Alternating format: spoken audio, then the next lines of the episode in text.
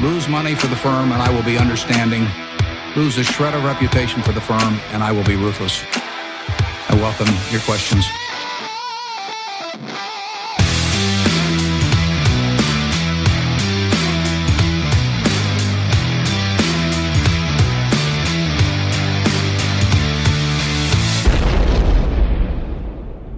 Hej och hjärtligt välkomna till ett nytt avsnitt av Kvalitetsaktiepodden. Det är jag som är Ola. Det är jag som är Marcus. Det är jag som är Klas. Det är avsnitt 148.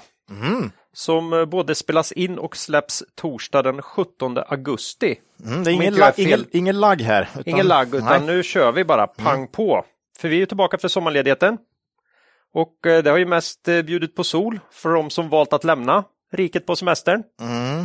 Eh, Jag kan förtydliga att jag har ju varit kvar i Sverige hela tiden då. Ja, Jag, jag gillar det. Jag gillar sånt där som, avsnittet. Jag gillar de här som liksom eh, stannar kvar på skeppet. Men ni ser rätt, eh, Martyr ska jag kalla det. ni ser rätt solbrända ut grabbar. Jo, vi har ju som sagt då varit utomlands en del, ja. Mm. Och, mm. Ja. Jag har ju mest jobbat på huset va? Mm. Återkommer till det. Men till min familjs stora glädje så är den enda solbrännan jag har är den där lilla luckan som varit i, i bak i kapseln. För jag är ju ganska tunnhårig. Ja, tunnhårig är väl ett eh, understatement, va? Ja. Det bästa var när någon trodde först att jag var smutsig och försökte liksom göra rent. Nej, är det Jo, sant? jo, Det är briljant. det är alltså. briljant. Ja, det Ja. Är det. Eh, sen senast då Mm. har jag faktiskt känt mig mest som programledare i den här fiktiva svenska Expedition Robinson serien från Parasit-TV, kommer du ihåg den? Ah, Vi har 20, lagt år- ut- har- 20, ja, 20 år gammal Vi har ju kanske. lagt ut den på Twitter någon gång Ja, den är för länge, länge sedan. va? hysteriskt kul. Mm. Men där har vi i alla fall programledaren då som redan i första avsnittet hänvisar till i förra veckan. Mhm. Trots att det inte fanns någon förra veckan. Det var första programmet. I det eller? första programmet Det då. är så jäkla Och det är för att han vill, han, han vill vara konsekvent och vinna lite tid. Ja. Och sen senast då så har jag jobbat på huset och varit med som åskådare på olika beachplaner runt om i landet. Mm. Vädret vi hade under SM-veckan på Tylösand i Halmstad, det kvalificerar sig inte som strandsemester, utan snarare som överlevnad slash vildmark, skulle jag vilja säga. Nej, Robinson då eller? Så då vill jag travestera här och säga, varför pratar jag om semester? Det fanns ju ingen semester. Men jag gör det ändå, för att vara konsekvent, för vi brukar göra det varje år. Eh, Så därför vill jag ju då säga att jag ser i alla fall fram emot den här spännande börshösten i lågkonjunkturens tecken. Eh, Och att jag snart ska bli klar med det här förbannade utrymmet. Hur, har- hur har redan semester varit grabbar? Jo, nej, men jag ser väl också fram emot hösten här, men eh, ja, bra sommar, varit några veckor i huset i Spanien. Eh, och så lite hemma, håll i en sportscamp bland annat. Oh, Du vet, man är ju lite Ja. ideell sådär va. Mm. Eh, nej, men eh, bra sommar. Men nu är det dags att kavla upp armarna. Ärmarna. Mm. ja, ar- Armarna är svåra. svårt. Mm. De sitter som- där de sitter så att säga. De sitter där de sitter. Det är Ja, som hackar och spadar. Ja. ja. ja. Ja, nej, men precis. Jag hade en vecka i Spanien, eller i Grekland på slutet. det syns. Så fick Det, jag lite... det syns. Ja, det är säkert smutsigt. Mm, det är Det är smuts. jag, sa, jag frågade faktiskt det om det var olika skogsbränder eller om det var solen. Det var, det, man vet inte nu för tiden. Alltså. Det, det kanske är kvar från det skogsröjet som jag var på. Ah, I. I. Reimyre. Mm. Det hade ju regnat så in i helvete innan. Så det var jätteblött, men de hällde ut eh, flis på hela området. Så det klarade sig ganska bra. Snyggt. Och så var uppehåll under festivalen och så började det regna igen efter. Så det var snyggt. Musikfestival. Musikfestival. Eh, så det var, jag fick ju se mitt favoritband för 20 år sedan, Blind Guardian. Det var fantastiskt bra. Fullständig nostalgitripp. Ja. Så att, eh, det var kul. Härligt. Och samma låtar då som för... Ja, samma låt. Ja. Det var rätt kul, för vi såg en setlist från, från deras konsert in, strax innan. Mm. Och så sa vi så här, de har lite kortare tid på sig, hoppas de tar bort de nya. Och det gjorde de. Oh. Bara gamla. Ja. Snyggt. De vet, de vet ha. vad som säljer på festival. Han vill inte ha nya låtar. Nej. nej. Mm. Jaha. Så var det. Ja, börs, börshösten då? Ja, Taggad? den eh, blir ju förmodligen lite tråkig tror vi. Kanske. Va? Det ser ju lite svårt ut, men jag kommer återkomma till det. Jag tänkte vi skulle säga att det var spännande. Ja, spännande. Jag vet, Definitivt. jag vet nämligen några andra som, som ser det som en spännande börshöst. Vet ni vilka det är? Jag gissar ändå att det är Peter och Håkan på Cavalier, eller? Det, det kan du hoppa upp och sätta dig på. Eh, så här är det ju att det är ju vår huvudsponsor, Cavalier AB då. Och den här veckan har ju Peter från Cavalier varit en flitig gäst i affärsvärlden. eh, där får man inte missa de artiklarna. Eh, det är ju den vindsurfande förvaltaren mm, som har fonder som Cavalier Quality Focus och Cavalier Investmentbolagsfond. Och det är främst Quality Focus här som diskuteras eh, i artikeln och det faktum att fonden är den bästa Sverigefonden både i år och på tre års sikt. Ja, det är ju kul. Superkul. Det är ju kul. Mm. Och eh, alltså det är en lång artikel det här, så den får man inte missa. Men bakom framgången eh, ligger enligt Peter bland annat inriktningen mot stabila kvalitetsbolag. Känner vi igen det där? Jo. Och förmågan att undvika riktiga plumpar över tid Mm. som man får då med deras filosofi. Vad har de undvikit då? Är det SBB och de här eller? Jag tror inte de har varit med mycket. Nej, tror Det inte tror jag heller. inte. Eh, han tar upp det faktiskt, Mm. lite grann i Ja. artikeln, så det får man läsa om man är nyfiken. Eh, det är matigt här, han kommenterar flera av innehaven både i eh, Quality Focus och investmentbolagsfonden. Inte minst Pandora faktiskt, den gamla godingen. Räven tror jag skulle Ja. säga. Nej, visst, visst. Det hade ju vi, där var ju vi lite sådär att det var lite branda jorden på dem. Mm. Men jag tror att de har hittat en hel del. Tugga på. Tugga på, Stor kanske, marknadsledare som, Kan- som kan- håller. kanske är något för en kvalitetsaktiepodd att titta på lite här under hösten någon Det är gång. omöjligt. Kan komma roligt. uppföljning på det. Ja. Eh, och ett annat då, bolag som tas upp i artikeln och som affärsvärlden vill få en ny kommentar på, vilket gjorde att det kom en ny artikel igår här. Det var ju när New Wave hade rapporterat här. Just det. Mm. Och eh, marknaden var ju besviken här. Handlade ner nästan, eh, New Wave nästan 20% när det var som värst. Här är ju Peter kolugn och konstaterar att New Wave har kommit med ett starkt kvartal och går ner. Mm. Han köper mer. Ja. Eh, ja, vi, tänkte vi kanske skulle stanna upp lite. Vi, vi delar ju Peters syn Mm. lite grann här. Eller vad säger ni grabbar? ja, vi kommer ju inte ta New Wave idag för vi har inte hunnit riktigt med Just det. Men det får bli om två veckor. Mm. Eh, men vi kan väl ändå säga att angående reaktionen så kan man ju förstå en nedgång med tanke på att vinsten kom in lägre än väntat. Ja. För så har det ju varit i många bolag den här perioden.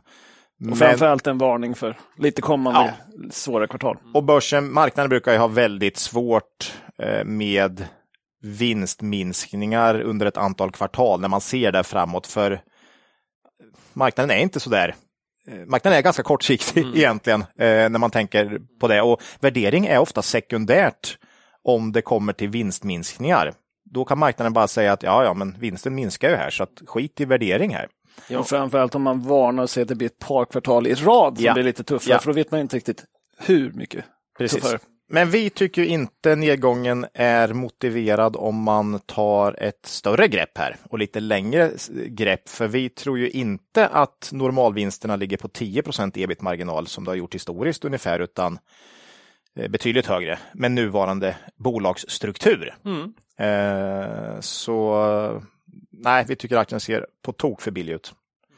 Men vi får återkomma till det. Ja, Men vi är alltså kvar i New Wave Ja. och fick en liten smäll på Fick rapporten. en kan vi liten smäll, eh, absolut. Sånt som händer. Men aktien blev billigare. men vi, vi sålde väl allt precis innan Nej, och så köpte... det gjorde vi inte. Det gjorde vi inte. Nej. Nej. nej, just det, så var det inte. Så var det. Så eh, vi Nej. är med. Så är det. Men Den- vi har den många, tog vi, vi har många andra bröstet. bolag som har gått bra i år dock, Ja. som har täckt upp här. Betsson har ju gått bra, VBG och Skamfil. Och, ja.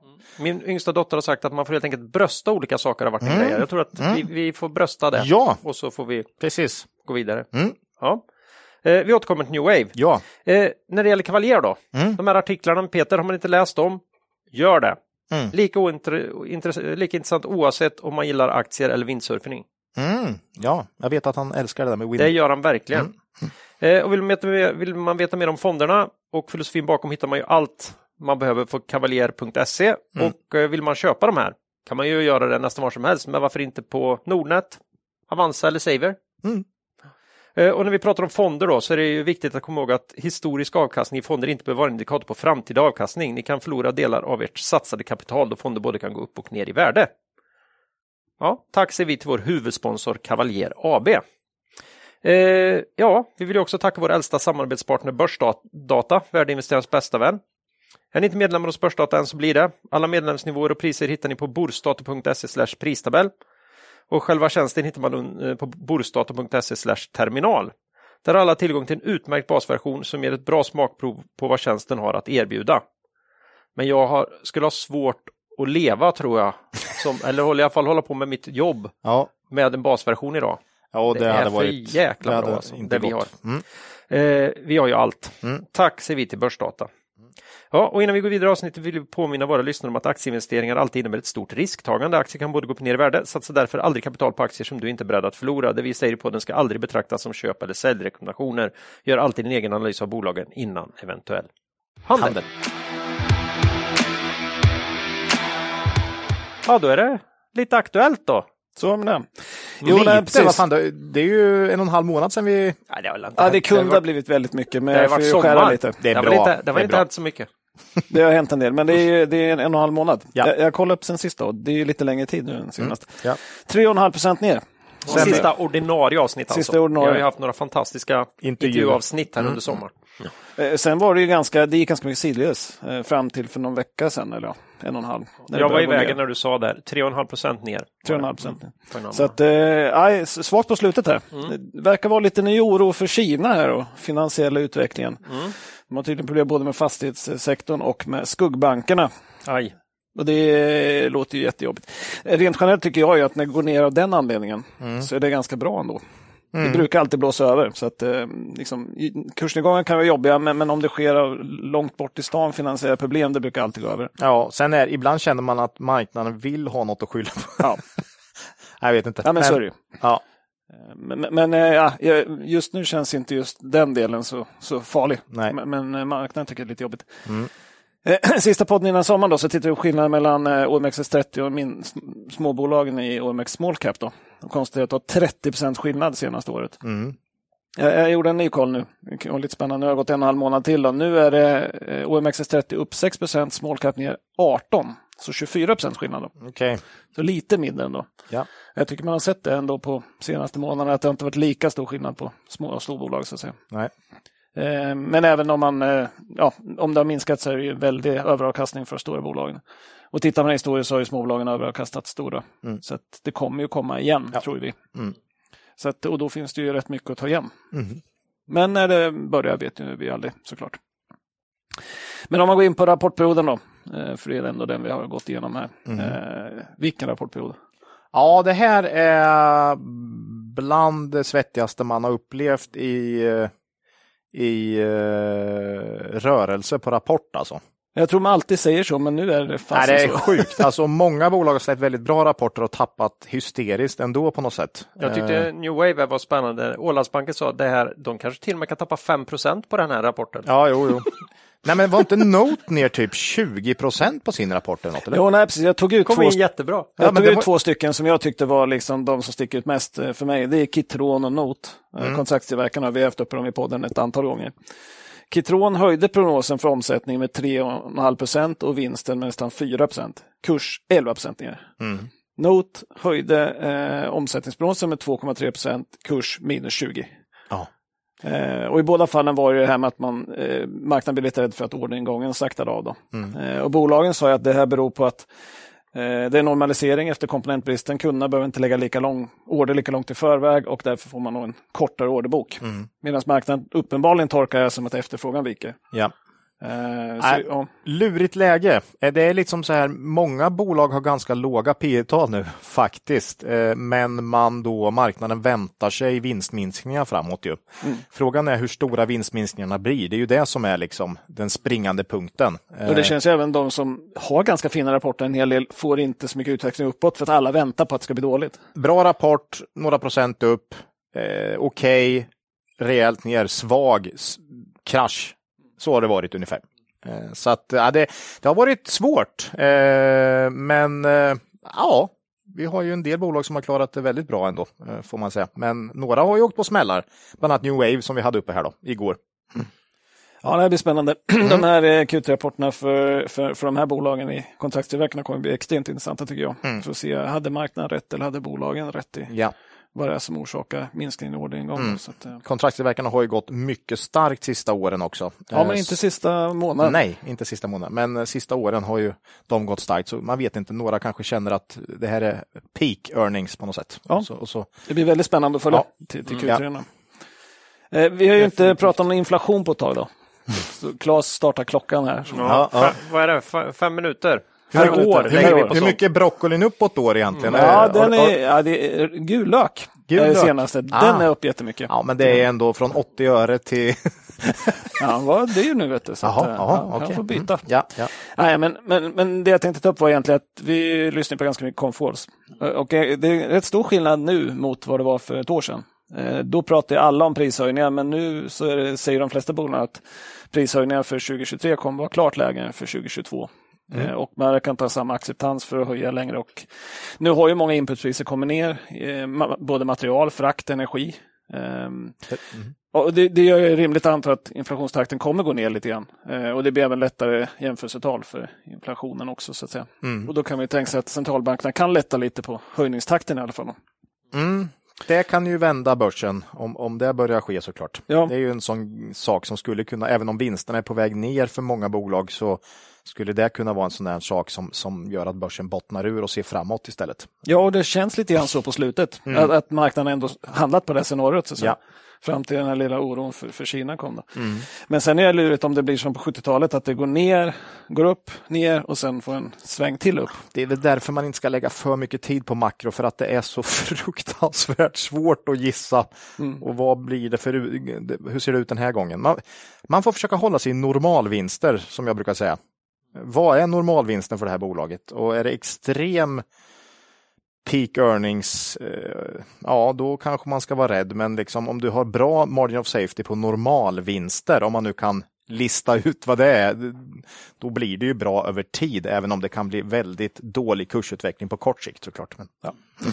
Så det blir väl egentligen sammanfattningen, vi vet inte, men, men, eh, vi tycker ändå det är mycket mindre prat om att höja priser bland bolagen mm. än vad det var för ett år sedan, ja. vilket tyder på att man kanske har nått någon puckel. Fraktpriser klart ner ju, de är ju på normal, helt normala nivåer. Ja. Så att, mm. ja. Om vi går in på lite bolag, det var inte så långt här Claes. Nej, du, ja, du har en minut till. Här. Ja, men då, då sparar jag den till ett annat bra, fan, bra, då har du en minut till ett annat avsnitt. Då. Ja, mm. eh, det är bra det. Mm. Eh, bolag då. Eh, mm. Ogunsen kan vi börja med. Kommer vinstvarning. Eh, och det är inte en eh, vinstuppjustering då, utan en vanlig vinstvarning. 17 mm. juli. Man sa att omsättningen ska bli 128 miljoner, det är plus två från förra året. Eh, men det man mest varnar för var att resultatet skulle bli 9 miljoner. Det är då en marginal på 7 procent. Mm. Det är klart lägre än 10,9 procent i förra året då, i Q2. Eh, lägsta marginalen sedan Q1 2021. Då. Eh, så att man har haft ett antal fina kvartal i rad. Då, så att säga. Eh, nu har vi inte hela rapporten, den kommer först den 29 augusti. Här tycker jag är lite intressant. Man har alltså omsättning och resultat klart för sig 17 juli. Mm. Sex veckor senare tänkte man publicera rapporten. Ja, men det är mycket man ska fila på fram till ja, dess. Det, ska ja. man inte, ja. Mm. Alltså, vilket jävla vd-ord alltså. Ja, det blir det fantastiskt. Rena, det är skönlitterärt. Ja. Han har vi höga förväntningar. Nu brukar ju Ogunsen ha ganska korta vd-ord. Det också. ja, det är en, ett ord om dagen de ska skriva. Dem. Ja. Nej, jag, jag tycker det är lite konstigt. Man borde kunna göra rapport snabbare. Faktiskt. Så är det. Men vi får se när den kommer om man får lite mer detaljer. Då. Men, men om man tittar på, vi hade upp dem efter Q4-rapporten då, och då sa man så här eh, från bolagets sida. Viss sannolik, sannolikhet föreligger för ökade lönejusteringar under 2023 beroende på avtalsrörelsens utfall. Eh, och det syns inte mycket av i Q1, men det är väl ganska rimligt att tro att det är först i Q2 det kommer då. Mm. Brukar justera lön i april. Ja. Liksom. Och så blev det. Och det verkar ju vara så det blev mm. också. Ja. Och, och det här är ju liksom en liten varning för framåt då, gissar jag. Om mm. man justerat det här så kommer det förmodligen inte bli bättre i Q3 heller då. Nej. Vi har inga aktier i firman eh, och avvaktar bättre tider så att säga. Eh, vi har ju sedan året börjat prata om att vi är försiktiga med konsulterna. Ja, det har varit helt rätt. Ja. Än så länge. När ska man köpa? Det är väl det som är frågan. Ja, det är det som är frågan. Men, men vi, har inga, vi, vi har varit avvaktande till konsult och bemanning egentligen nu ju. Och det kan man säga, vi missade lite uppgång i början på året, och så, ja. men vi har ju sluppit vara med neråt. Ja, så, så är det. Men, äh, men det, vi får se. Men någon gång så blir det ju för billigt såklart. Ja. Äh, men... sen, sen är det många, jag menar, B3 hade en vinstvarning här 11 juli, här skrev upp, och eh, Knowit hade en jättesvag rapport. Ja, den föll mycket på rapport vet jag, Knowit. Va? Ja, den var inte bra. Nej. Och det är många nu där man faktiskt har börjat sett ganska mycket svaghet. E-work har väl gått ner en del? Ja, och, ja. Det, det, var också en svag mm. framåt. Mm. Uh, nej, men vi, vi, fortsätter vara försiktiga, ja. uh, men vi tror ju på sikt på sektorn. Ja. Så vi tror ju att det kommer komma ett läge i år. Ett par IT-konsulter vill man ju gärna ha in någon gång. Ja, till någon rimliga värderingar. Ja. Men, men förmodligen för tidigt nu ändå ja. tror vi. För att Q3 var jättestarkt förra året för väldigt mm. många. Så det är väldigt svåra jämförelsetal både i Q3 och, och i Q4 också. Ja. Men, någon gång här mot sluthösten, ja. Eh, när vintern börjar komma. Vem lite. vet? Ja, kan Vem bli. Vet? Vi får väl återkomma, men det, det kan bli läge i sektorn. Mm. De har så, kommit ner ganska mycket en del bolag. Ofta, ofta kan ju konsultbolag bli väldigt älskade. Det är väl sällan de långsiktigt blir väldigt hatade om de bara liksom tuffar på eller? Ja, men ja, jag vet inte. Men du hade ju en period 20 2012-2015 där tror jag, mm. då konsulterna var jäkligt hatade skulle jag säga. Då var det extremt låga värderingar, så att jag, tror, jag tror det går lite upp och ner. Det är men, det är, men, det, men, det är, långa cykler, så ja. man glömmer nästan bort det där. Ja, det har varit en kärleksperiod eh, ja, här, verkligen alltså. Mm, mm. Men nu har ju många värderingar Fast kommit det ju, ner. Det är ju det här digitaliseringen, det är ju bolagen runt den som har. Det finns ju en, en underliggande bra trend ja. där, men nu är det ju tufft med konjunktur och, och så såklart. Så att, eh, mm. ja, vi får se. Eh, det kommer säkert en tid då man vill in där. Men det är som sagt, i många fall just nu så är det kursnedgångar och, lit, och, och klart lägre värderingar mot vinstminskning på nä, i närtid. Mm. Eh, det är det som står mot varandra på något sätt. Det är spännande. Mm. En, en, ganska svår och jobbig situation, för helst vill man ju ha bolag som trummar på, ökar vinsten och är lågt värderade. Mm. Men just när det är låg värdering och vinstminskningar generellt i många bolag. Eh, och det börjar kännas mer och mer lågkonjunktur. Så här, ja. Det var länge sedan det var lågkonjunktur. Det var länge många, man kommer knappt ihåg. Nej. Nej. Så hur ska man ha det då? Men jag liksom? vet 2008-2009 just där hur man fyllde portföljen med bolag som, där vinsten totalt havererade i närtid för att det var så extremt billigt. Så bara om de skulle komma tillbaks till något så när normalvinster så skulle det vara ett fynd och sen gick börsen upp 100 procent tror jag 20 Nej, det kanske den inte gjorde, men den gick upp väldigt mycket 20, 2009 vet jag. Så att eh, ofta vänder ju börsen när det ser som sämst ut i förtid då så att säga, mm. innan vinsterna börjar. Så att äh, det där är lurigt, man kan liksom inte sälja av bara allt eh, när det ser risigt ut. Det är inte Nej, då missar man ju någon bra strategi över tid. Ja, vi pratade om det förut idag också, men det brukar ju ofta vända för bolag i en lågkonjunktur när de har låga vinster och höga P-tal. Ja. Vi är ju inte riktigt där än. Nej, för P-talen är extremt låga. Så ja, för får... vinsterna är fortfarande ganska bra. Ja, vi får se hur mycket vinsterna ska ner med. Det är ju mm. det som är den springande punkten här. Och det är precis, för vi kanske inte är där än. Nej, precis. Men vi kanske kommer dit. Ja, nej, oerhört att, spännande. Som ni hör så har vi inga svar, mest frågor. Mm. Ja, men, men är det någon där ute som har svar kan man gärna Ja, den som vet oss. exakt när lågkonjunkturen bottnar kan ja. höra av sig till oss. Mm. Skicka ett mejl. Skicka ett mejl. Ni blir belönade med ett eh, par badbrallor. Den, den, som har rätt ska få en bok på köpet. ja, och bok. Det får vi se i efterhand sen då. Ja, det är alltid får, någon som har tur. Det, man ska, man, liksom det här med att ha tur många gånger i rad, det är ja. det som är svårt. Va? Men en gång, en gång. kan ju gå. Okej. Okay. Ja, nej, eh, det har varit några stora affärer också mm. eh, i vårt bolagsuniversum. Som vi säga. Eh, Tokmanni har gjort ett storförvärv, den kommer vi återkomma till. Mm, ja, jag ska ju ta Tokmanni sen här. Ja. Mm. Så då tar vi den då. Eh, men lite innan dess så kom ju danska Matas och slog till med ett stort köp. Då. I Sverige med ja. Ja. ja, det var ju, ja. Så det, nu köper utländska, utlänningarna svenska bolag här. förstår man ju med Konstigt. kronkurs och allt. Så är det. Och Sverige. Mm. Här kommer de med sina dyra euros och köper upp våra fina ja. bolag. Godbitarna. Godbitarna. Ja, I alla fall så slog ju Matas till och köpte svenska Kicks. Då. Mm. Eh, de säljer kosmetik och skönhetsprodukter. 250 butiker och online. Mm. Eh, Matas sa att man kombinerat nu blir marknadsetta då, i Norden inom de här delarna. Eh, Kicks hade 22-23 omsättning på 3,1 miljarder danska. Ganska rejält. Mm. 30 eh, online. Matas hade ju 4,5 miljarder danska så man ökar 70% omsättningen. Då. Mm. Rejält. Ja, det är ett rejält förvärv. Mm. Alltid lite svårt. Alltid jobbigt med de här riktigt stora, eh, för de påverkar så mycket. Ja, och så får man ju liksom inte fullständig information heller. Nej. Man säger att man betalar 700 miljoner danska i kontanter, finansierar det med lån då. Också lite lurigt nu när lån kostar pengar. Mm. Eh, och sen är pressmeddelandet då, väldigt många proforma och ebitda-mått. Man säger att man betalar 4,7 gånger proforma justerad ebitda. Oj. Ja, men 22,9 gånger proforma justerad ebit. Det skiljer alltså från 4,7 till 22,9 och då undrar man ju så här, vad är det för poster mellan där då? Ja, det var lite samma i Tokmanni kan jag säga. Ja. Lite den eh, men det är lite jobbigt då, för då får man inte reda på det. Och sen är det så här stort förvärv, det är ganska viktigt då. P 42. Nej, man, man, vet, inte. Det, det, är lite jobbigt tycker jag. Mm. Eh, förvärvet kan säkert vara rätt ur strategiskt perspektiv. Eh, man kommer in på en ny marknad och sådär.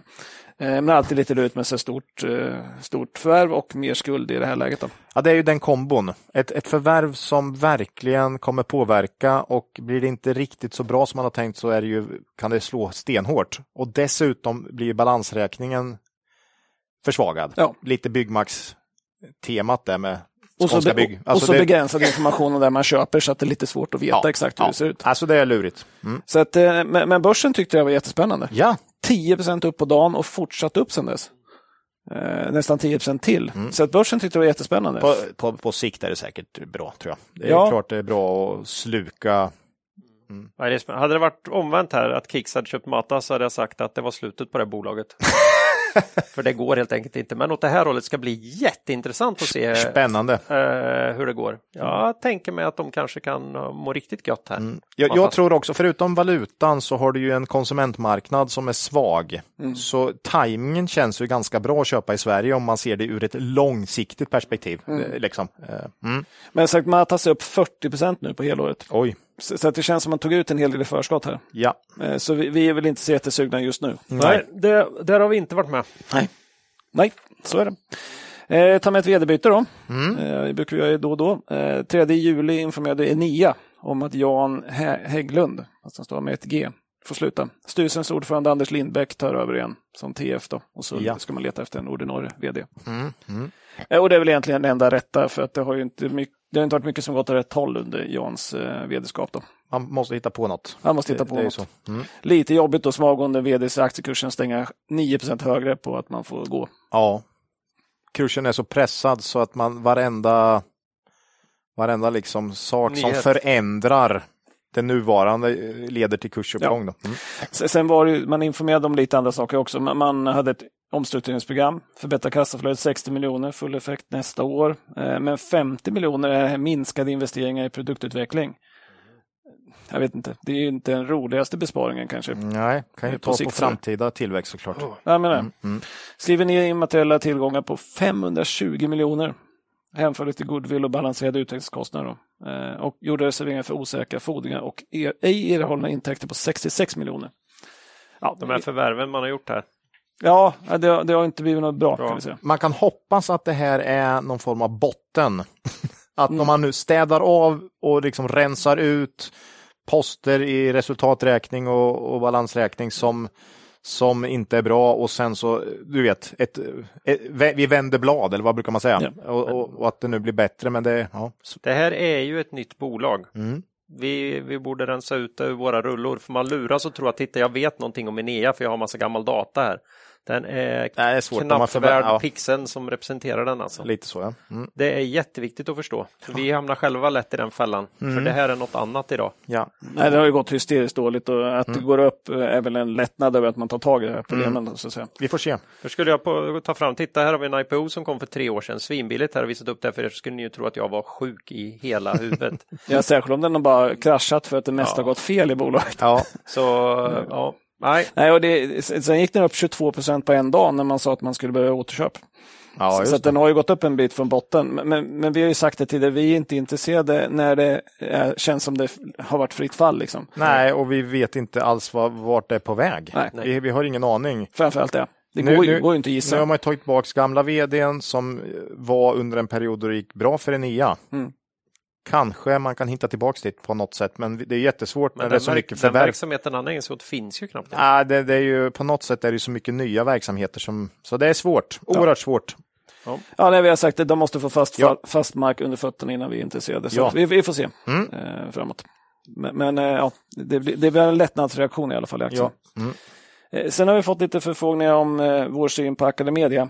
Mm. Eh, har vi fått av och till. Vi har inte tagit dem i podden på ett tag tror jag. Du ska Eh, lära ut nu vad vi... Nej.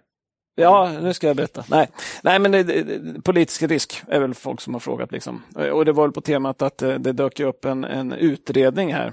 Eh, Den 7 juli sa ju skolminister Lotta Edholm på en pressträff att man skulle ändra friskolesystemet och utreda ett vinststopp för friskolor.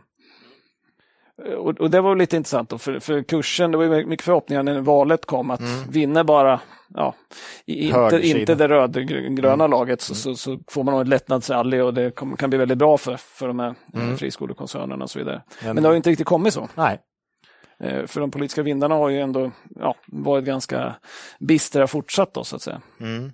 Nu Ja, vad tror vi? Ja, och det var frågan liksom. Nu, nu, den här utredningen var ju 28 februari 2025. Jag tycker väl det säger allt. Den ska vara klar då? Ja. Ja, Okej. De, så det är verkligen, de stressar verkligen på här.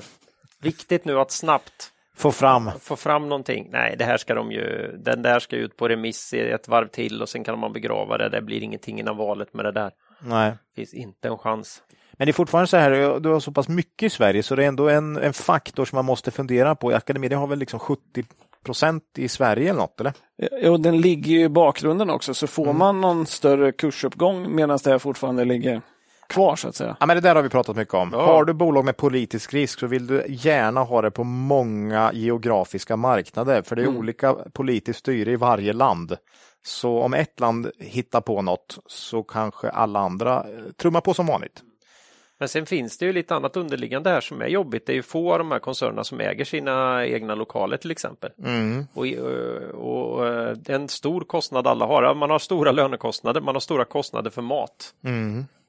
Och man äger inte sina egna lokaler. Alltså allt det här, så det är ju inte så att det bara, det tog jag väl senast jag tog upp dem, att det är ju inte, ja, det är väl inte den politiska risken på kort sikt som oroar mig, utan det är ju vad man ska Inflation. kunna orka med för marginal. För jag tror inte att eh, Skolpeng. skolpengen kommer Höjas på det. höjas på det sättet. Nej, det kan vara så att Eh, fram tills det här beslutet så är det ändå ganska svaga vinster under tiden. Det är mycket möjligt. Jag tycker det är jättesvårt att räkna på det. Vi får väl ta dem när rapport, vi får se rapporten här och så får vi väl Men det var återkomma. länge sedan. Hade vi Academedia senast i pandemin, va? Nej, nej, vi har tagit dem här. Nej, men alltså i portföljen. Ja, herregud. Jag tror inte vi, vi, vi ägde dem vet jag Ja. under eh, pandemivåren Ja. och då var det bra. Men eh, efter det har vi inte ägt dem, vet jag. Men eh, mm. Nej, och det är väl lite det här politiska risken. Du, du var inne på det att eh, det man vill se är kanske att man breddar sig till andra länder. Mm. Eh, och nu gjorde de ett förvärv här. Eh, 15 augusti köpte Winford College i Nederländerna. Mm. 10 skolor, omsatte 160 miljoner. Ebitda-marginal på 15 ungefär. Då. Eh, ökar omsättningen med 1 procent och efter förvärvet står då internationella verksamheten för 21 procent. 25. Ja. Okej. Mm. Så det är ju det är ett litet steg i rätt riktning, men det är ju fortfarande Ja, eh, Det är lite för mycket i Sverige för att... ja, det är fortfarande 75 procent som inte är internationellt. Så att säga. Ja, ja. Eh, och, och då blir ju den politiska risken ändå ganska hög. ja, den blir väldigt hög. Och då kommer någon säga, ja men ni har ju Betsson Mm. eh, som ni har politisk risk. Men de har ju lyckats sprida sig till många fler marknader. Ja, Det är ju ingen marknad med 75 procent och liksom, har du många fler så blir det inte lika avgörande politiska beslut på en av nej, marknaden. Så att säga. precis. Och Academedia är kanske på väg dit då, men det är fortfarande 25 procent. De steg, rör sig sakta ditåt. Ja. Mm. lite så. Ja. så att, men, men vi får ju återkomma till dem igen då. Mm. Men, men utredningen, ja, tror vi inte att det blir någon snabb förändring av Nej, det verkar inte så när man säger 2025. Ja. Och, Eh, avs- avslutningsvis då, Catella. Eh, 24 juli informerar man att man sä- säljer sina 50 procent av aktierna i Infrahubs för investerat kapital plus 12 miljoner för plattformen. Då. Eh, man kommer behålla fastigheten i Jönköping. Det är ganska sannolikt att den kommer säljas inom kort. Då. Eh, tror vi. Eh, man gjorde en hel del fina fastighetsförsäljningar inom det här området då, tidigare. Eh, och ja, då var det ett helt annat klimat för fastighetsutveckling. Det är ju nästan helt dött i nuläget, bygga nytt då, så att säga. ja. Så att, ja, det är väl rätt att sälja det här. Man får loss lite pengar, kapital, får se vad man ska göra. Ehm, Ta bort lite uppsida men kapa lite nedsida då, mm, potentiellt i de här projekten. Då. Mm. Vad ska man göra för pengarna? Utdelning, återköp, nya investeringar. Jag skulle gärna se att man återköpte. Mm. Det är en rätt låg värdering. Ja. Man har rätt mycket pengar. Å andra sidan så kanske man kan få in något annat eh, som man köpt från någon som är lite pressad Mm. också. Det är en ganska bra, eh, sitter man ändå med, med en bra finansiell ställning när det krisar i marknaden. Så att säga. Ja. Men vi vi får se om de lämnar mer information i, i nästa kommande rapport. Då. Mm. Eh, 18 augusti kommer den, så det är väldigt snart. Ja, Fint bolag men marknaden är emot dem. Ja, de har gjort mycket rätt, men marknaden har gått helt emot dem. Mm. Eh, och senast vi pratade om dem så sa vi att makroklimatet är för dåligt för dem och det står vi fast vid, så vi fortsätter avvakta. Det är, blir för jobbigt Mm. för dem. Så, Ja. så det var väl sista. Bra. Vi får sålla lite här under sommaren, det är så långt emellan. Mm. Mm. Snyggt. Var det Ja, det var det. Det var det. man tackar? Mm. Bra. Eh, vi hoppar på bolagen. Ja. Ingen tid att förlora. Nej. Eh, vi börjar med på B tror jag här, Betsson. Mm. Kärt barn. Nej. Kärt barn, ja. Har bara ett namn. Ja, bara ett namn. Eh, eh, på skoj, Det är jag. jag har ju bara... det är så Ola. Ja. Okej. Bara ett namn. På skoj har vi i ett, i ett privat sammanhang tryckt upp en t-shirt där det står Pontus for president. Ja, och skickat till honom också va? Nah, kanske inte till honom, men till folk i hans omgivning tror jag den dök upp. Nej, vi, vi har i alla fall fått feedback från Pontus att han tyckte det var jävligt kul. Ja, det var en Så kul kan vi grej. säga. Mm. Ja. Eh, och det här kan ju tyckas ironiskt då. Ja. För till skillnad från nästan alla konkurrenter så verkar Pontus fullständigt strunta i USA. Mm. Eh, Så det var ju lite roligt då. Ja. Eh, nu verkar de också strunta i Nederländerna. Ja, så vart ska tillväxten komma ifrån, Marcus? Ja, Vart? ja, det Vart? väl Det var senast med avsnitt 142 här. Ja, det är väl Turkiet säger Det var det, det, var det jag ville höra. Då tar vi nästa bolag. Ja, Nej. Ja, Nej. nej. Nej, men Betsson var ju med efter Q1-rapporten. då. Mm. Eh, Och då sa vi att det var en väldigt stark rapport, men eh, det var en ljummen reaktion på marknaden. Mm. Vilket ju mest sannolikt berodde på att det var B2B och Turkiet då, som växte mest. ja. Eh, Så eh, såg det ut i Q2 då, kan man undra. Mm. Ja, men det var ju lite déjà vu då Mm. på Q2, eller på Q1-rapporten. Eh, initialt, så, så en skillnad var ju då att rapporten var så stark så man fick skicka ut en vinstuppjustering Mm. här 11 juni. Eh, juli. Eh, informera om att omsättningen blev 236 miljoner euro. Det är högsta omsättningen för ett enskilt kvartal någonsin eh, för Betsson. Eh, det var dock bara 6 högre än vad vi hade gissat på, så det var inte så stor överraskning tyckte vi ändå.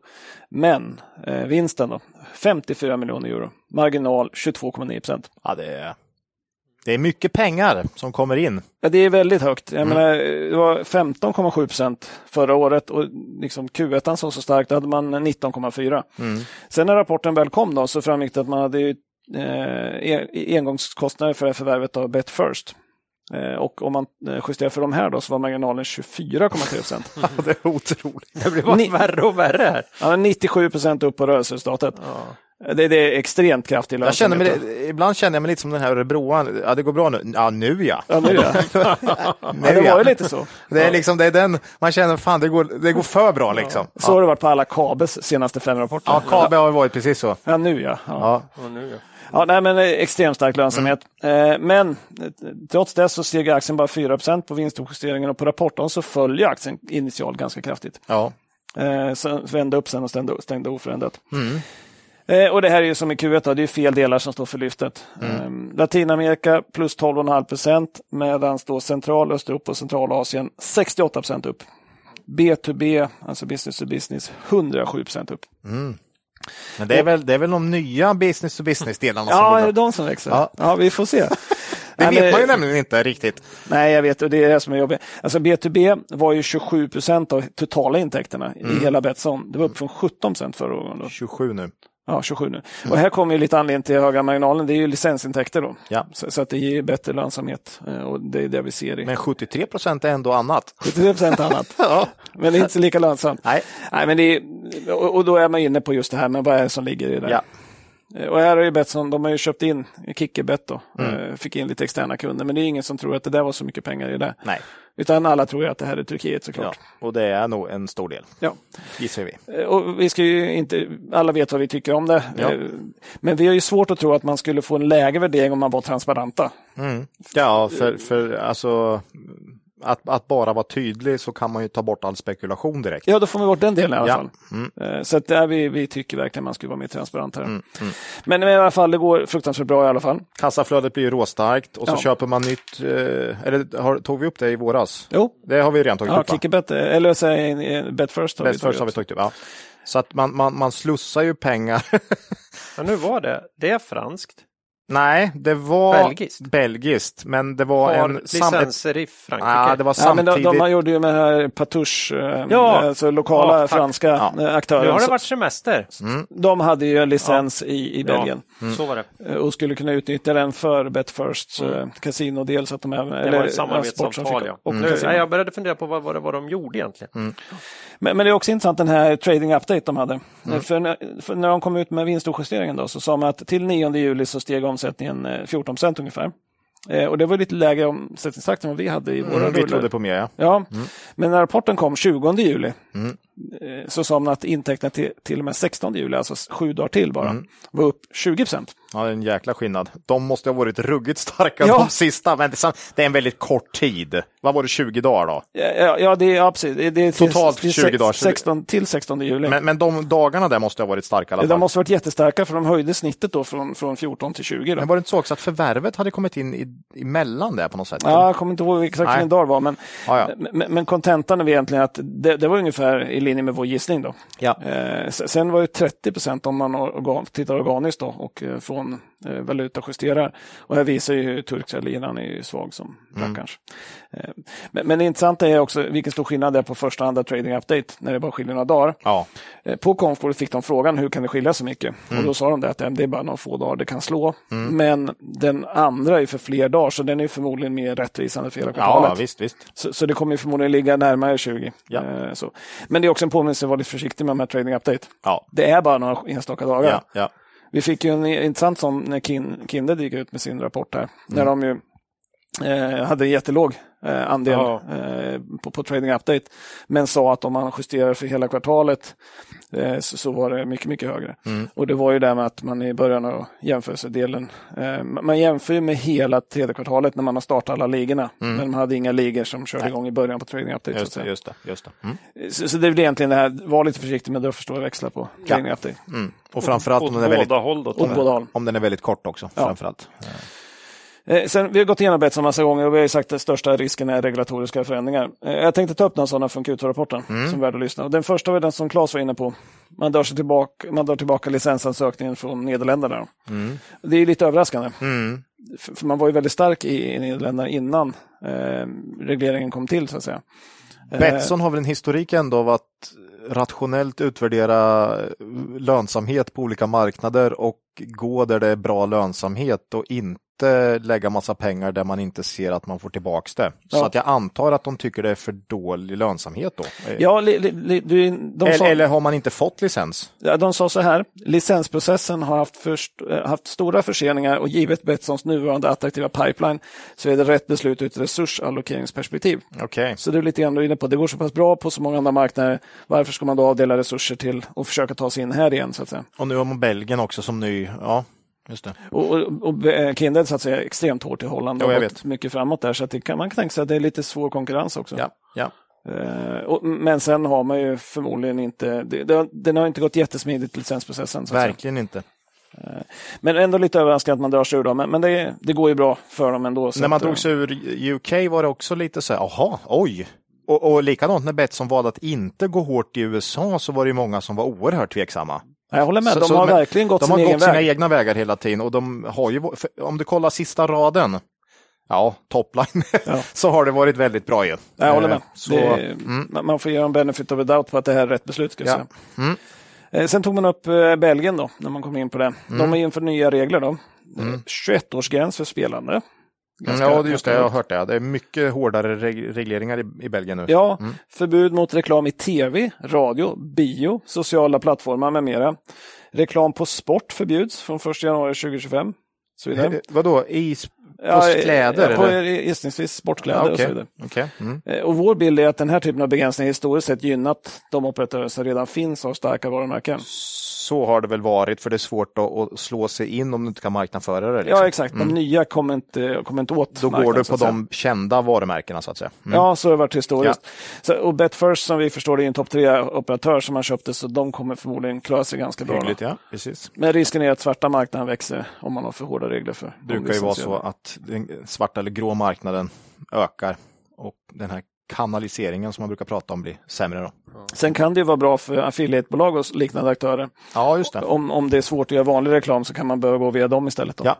Så Jag vet inte om det finns någon, det brukar alltid finnas någon favoriserad statlig aktör. Jag vet inte hur det ser ut i Belgien. Ja, det gör det garanterat. Ja, för de brukar ju, är de duktiga så kan ju de eh, ställa till stor skada för de här andra. Ja, privata. Ja, så Aktörer. det, det är ju ett varningstecken, men jag vet faktiskt inte hur det ser ut. Nej, inte jag heller. Eh, Och den sista var eh, Norge då. Eh, För här sa Betsson att man har en tvist med norska spelmyndigheten, vi har varit inne på det tidigare. Då. Mm. Och nu sa man att nu har genomfört alla förändringar som man har kommit överens om, eh, inklusive byte av valuta då, till euro från norska kronor. Då. Mm. Och man hade rensat bort eh, norska språket och så vidare. Det måste ju tappa på det känns det som. Ja, den borde göra det. Mm. Eh, Men man har också lämnat in en, förnya, en begäran om förnyad bedömning av om spelerbjudandet eh, eh, följer det som man har kommit överens om. så att säga. Ja. Och man har fått till mitten av september. Där. Så vi ska se vad, vad som kommer ut av den processen. Ska vi gissa vad svaret blir? Eller? Alltså, svaret kommer förmodligen bli att norrmännen inte är nöjda ändå. Nej, nej, nej. Eh, För så länge inte deras eh, st- statliga spelbolag har 100% så kommer de fortfarande säga att det är för, för lite åtgärder.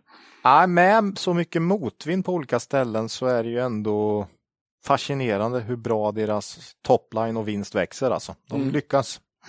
Ja. Ja, för vi har ju fått, som vi har gjort de tror jag, fem senaste rapporterna, har vi fått skriva upp våra antaganden På Betsson ja. på Betsson eh, efter, efter prestationerna. Så nu är vi inne på en vinst eh, för 2023 på 1,34 euro, ungefär 15,40. Mm. Ger vi aktiekurs på 123 kronor, P 8. Mm. Det är inte jättehögt. Nej, Eh, Men det är ju där det har legat ett ganska under, under 10 har det ju legat länge nu på Ja. Betsson. Och det är väl just de här riskerna som marknaden ser. Jo, men samtidigt ett bolag som växer så kraftigt. Ja. Eh, Kassaflödet var rekordstarkt. Nettokassa 139 miljoner euro. Mm. Det är en och en halv miljard. Nu, ska ju 120 miljoner ut för Betfirst, men det är ju fortfarande nettokassa. Ja, Gott om krut för ny, nya förvärv. Då. ja. Eh, och vi tycker jättepositivt att man sprider riskerna till fler marknader. Mm. Eh, Så att eh, vi, vi sa efter Q1 att vi hade skalat i Betsson runt 120, sa i 145 under Aktuellt och vi köpte tillbaka aktierna efter när man föll på Betfirst-förvärvet. Mm. Eh, som vi tyckte var positiv nyhet. Vi köpte efter Q2-rapporten lite mer aktier när den föll i början. Där då. Eh, vi tyckte rapporten var jättestark. Mm. Så vi hade förstått, för, svårt att förstå börsen. Ja. Eh, och Betsson är ett år större innehav och det som bidragit mest till utvecklingen i år. ja det, jag såg det. Det var faktiskt vårt bästa aktie i år. Ja. Betsson. Mm. Så det är kul. Ja, Bra jobbat Betsson. Pontus for president. Ja. Ja, Eh, Det var det. Det var det. jag, tror, jag tror det var plus nästan 50 procent Betsson i år. Ja. Upp, Ja. Nästan i alla fall. Mm. ja, jag hoppas jag klarar av att skapligt, det kommer bara bli en skapligt hållen bokstavsordning idag. Mm. Jag gör mitt bästa. Okej, Eh, men jag tror att det är dags för Duni i alla fall. mm. det kan nog stämma. Och det är ja. jag. Det är du. Eh, Och jag vill ju inleda med att ett hopp har växt för mig eh, för en mycket positiv utveckling, en viss del för Duni. Mhm. Den minnesgoda lyssnaren här och kanske ni också minns att jag trots en stark återhämtning efter pande- pandemin, Mm. den slog ju väldigt hårt mot Dunis kunder, pandemin, det kommer jag Ja, ihåg. ja. Eh, Så var det något som skavde rejält för mig när jag gick igenom deras Q1 här i avsnitt 141. Är det här med namnet igen eller? Det är ju det här va, att inom bolaget Duni finns tada, affärsområdet Duni. Mm. Det är ju ett direkt hån mot alla som försöker följa det här bolaget. Elakt. Men, elakt, men nu tycker jag mig se ett ljus i slutet på tunneln. För något jag missade i senaste, senaste rapportpresentationen, alltså själva presentationen av rapporten, finns ju en liten PowerPoint där va, som man kan titta, hitta på Börsdata enkelt nu för tiden. Eh, där under sliden för affärsområdet Duni, alltså affärsområdet Duni, inte bolaget Duni då, Nej. som en helt annan Det är en- sak. ja. Ja. Där står det nu i lika stor stil Mm. Dining Solutions.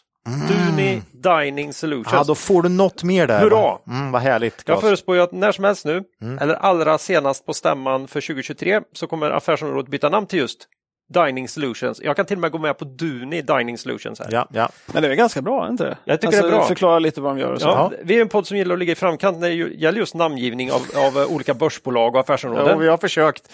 Och jag, jag tänker, är det nu en intern rebell här på Duni Ja, som försöker göra något så, så vill jag ge stöd här. Mm. Är ni med? härligt. Så jag tänker kalla affärsområdet Duni för Dining Solutions eh, framöver. Snyggt, Om jag snyggt. bara minns. Ja. Kör på. Det gick Eh, jättebra med vinstuppjustering. Ja, det har gått jättebra.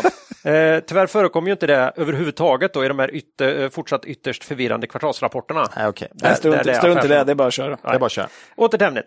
Eh, det finns ju många anledningar att ta upp Duni efter deras Q2. Eh, och en av dem är ju att vi berättade ju faktiskt att vi köpte in oss i bolaget då. Efter, Q, efter Q1-rapporten. Den gillar vi. Mm. Eh, vi trodde att återhämtningen för bolaget skulle fortsätta och inte minst då att affärsområdet Biopack skulle börja prestera klart bättre igen. Efter att förhoppningsvis ha bottnat ur då i Q1. Och sen eh, finns det lite aktuella anledningar också för att eh, vi, ja, eventuellt här kan det komma ett budpliktsbud. Vilken dag som helst. Det kommer det göra. Från, nej, det måste det inte göra. De Okej. kan ju krypa ur, men vi återkommer Ja, till ja, det. de kan sälja. Ja, ja, ja, Mm. Rune Anderssons Mellby Gård Mm, huvudägare i Duni. ja, eh, gjorde en grej här, men det återkommer vi till. Vi börjar med vår syn på bolaget efter Q2-rapporten här. Ja. Eh, de släppte den för en månad sedan, 14 juli. Mhm. Det var länge, kommer du ihåg då? Det var då man tänkte att snart kommer solen tillbaka. Jag var ju i och för sig ja, då du var ju i, Spanien. i ett ja. det var inte alls det jag var på Nej, jakt efter. nej, nej. Eh, jag vet hur det var. Jag tänkte så, Claes. Ja, du tänkte så ja. Eh, rapporten kom in något, eh, något svagare på omsättningen än vad vi hade hoppats på. Ja, men det här har ju varit svårt för det är ju en enorm återhämtning som har skett där. En eh, jättestora återhämtning. Men den var plus 12,3 procent. Eh, valutajusterat eh, plus 5,6. Så att eh, ja, det är inflation kan man säga, eller prisjusteringar de har genomfört. Men det var lite lägre än vad vi hade Ja. trott på. Så volymen var faktiskt ner lite grann. men upp, rejält upp sen innan pandemin då. Ja.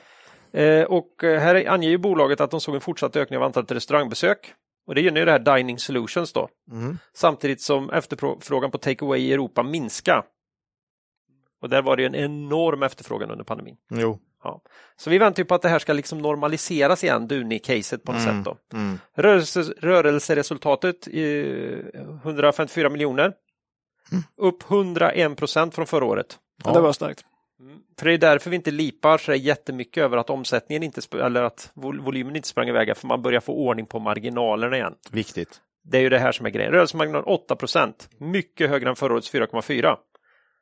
Eh, och eh, 4,4 procent som de hade förra året var ju långt under snittet då för Q2 om man tittar historiskt, ligger någonstans ungefär på 7, men 8 procent är å andra sidan högre än det då. Mm.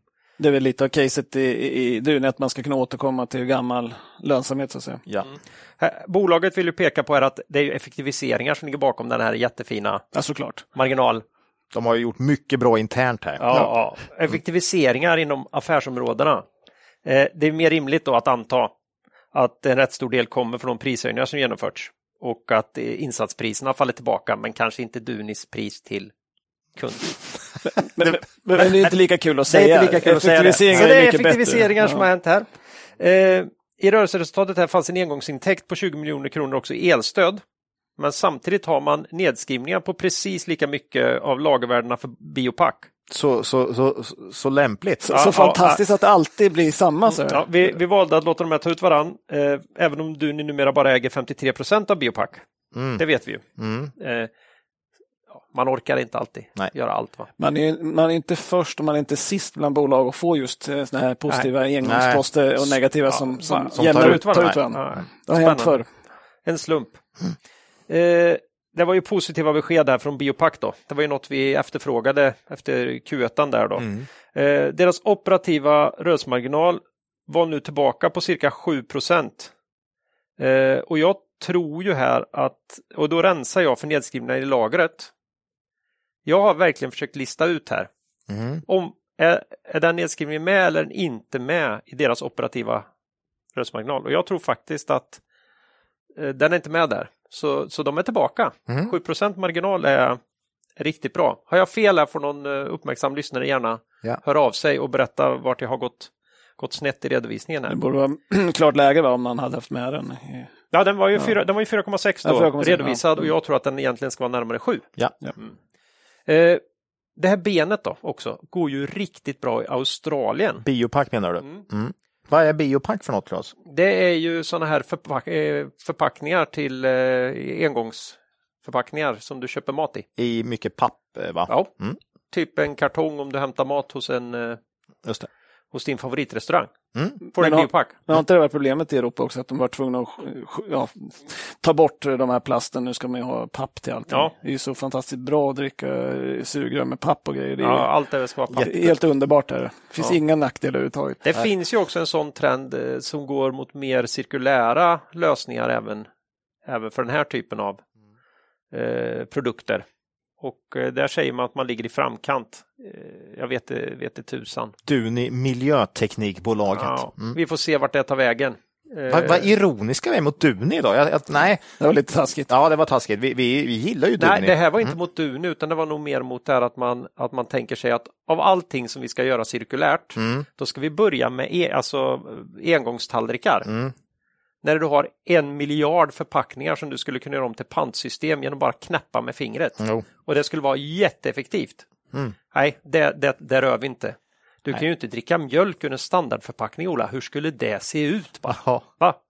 Nej, Jag var nyss i Grekland på sån här all inclusive. Det var ju en del plast då kan man säga. Jo. Allt från Duni. Ja, det vet, jag vet faktiskt inte var det kommer ifrån, men det var väldigt mycket plast. eh, Tyvärr. Så Ja. Det har inte slagit igenom Och överallt. av alla, alla plastprodukter i samhället som vi ska äh, ändra på, då tar vi sugrören först. Mm. Det som gör mest ont i läpparna av allting. Liksom. Ja, det är så dumt.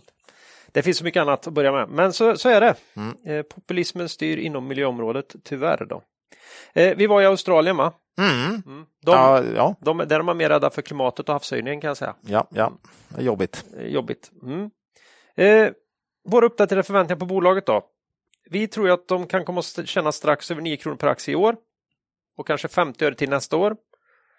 Kursen är någonstans runt 100 kronor, lite under nu idag kanske. Eh, P 10-11. Mm. Det är lågt. Vi Ja. tycker ju att det här ska handlas kanske till P14 i alla fall. Mm. Historiskt eh, stabilt bolag, Bra direktavkastning ofta. jättebra fina varumärken. Bra direktavkastning, ungefär 3% nu då.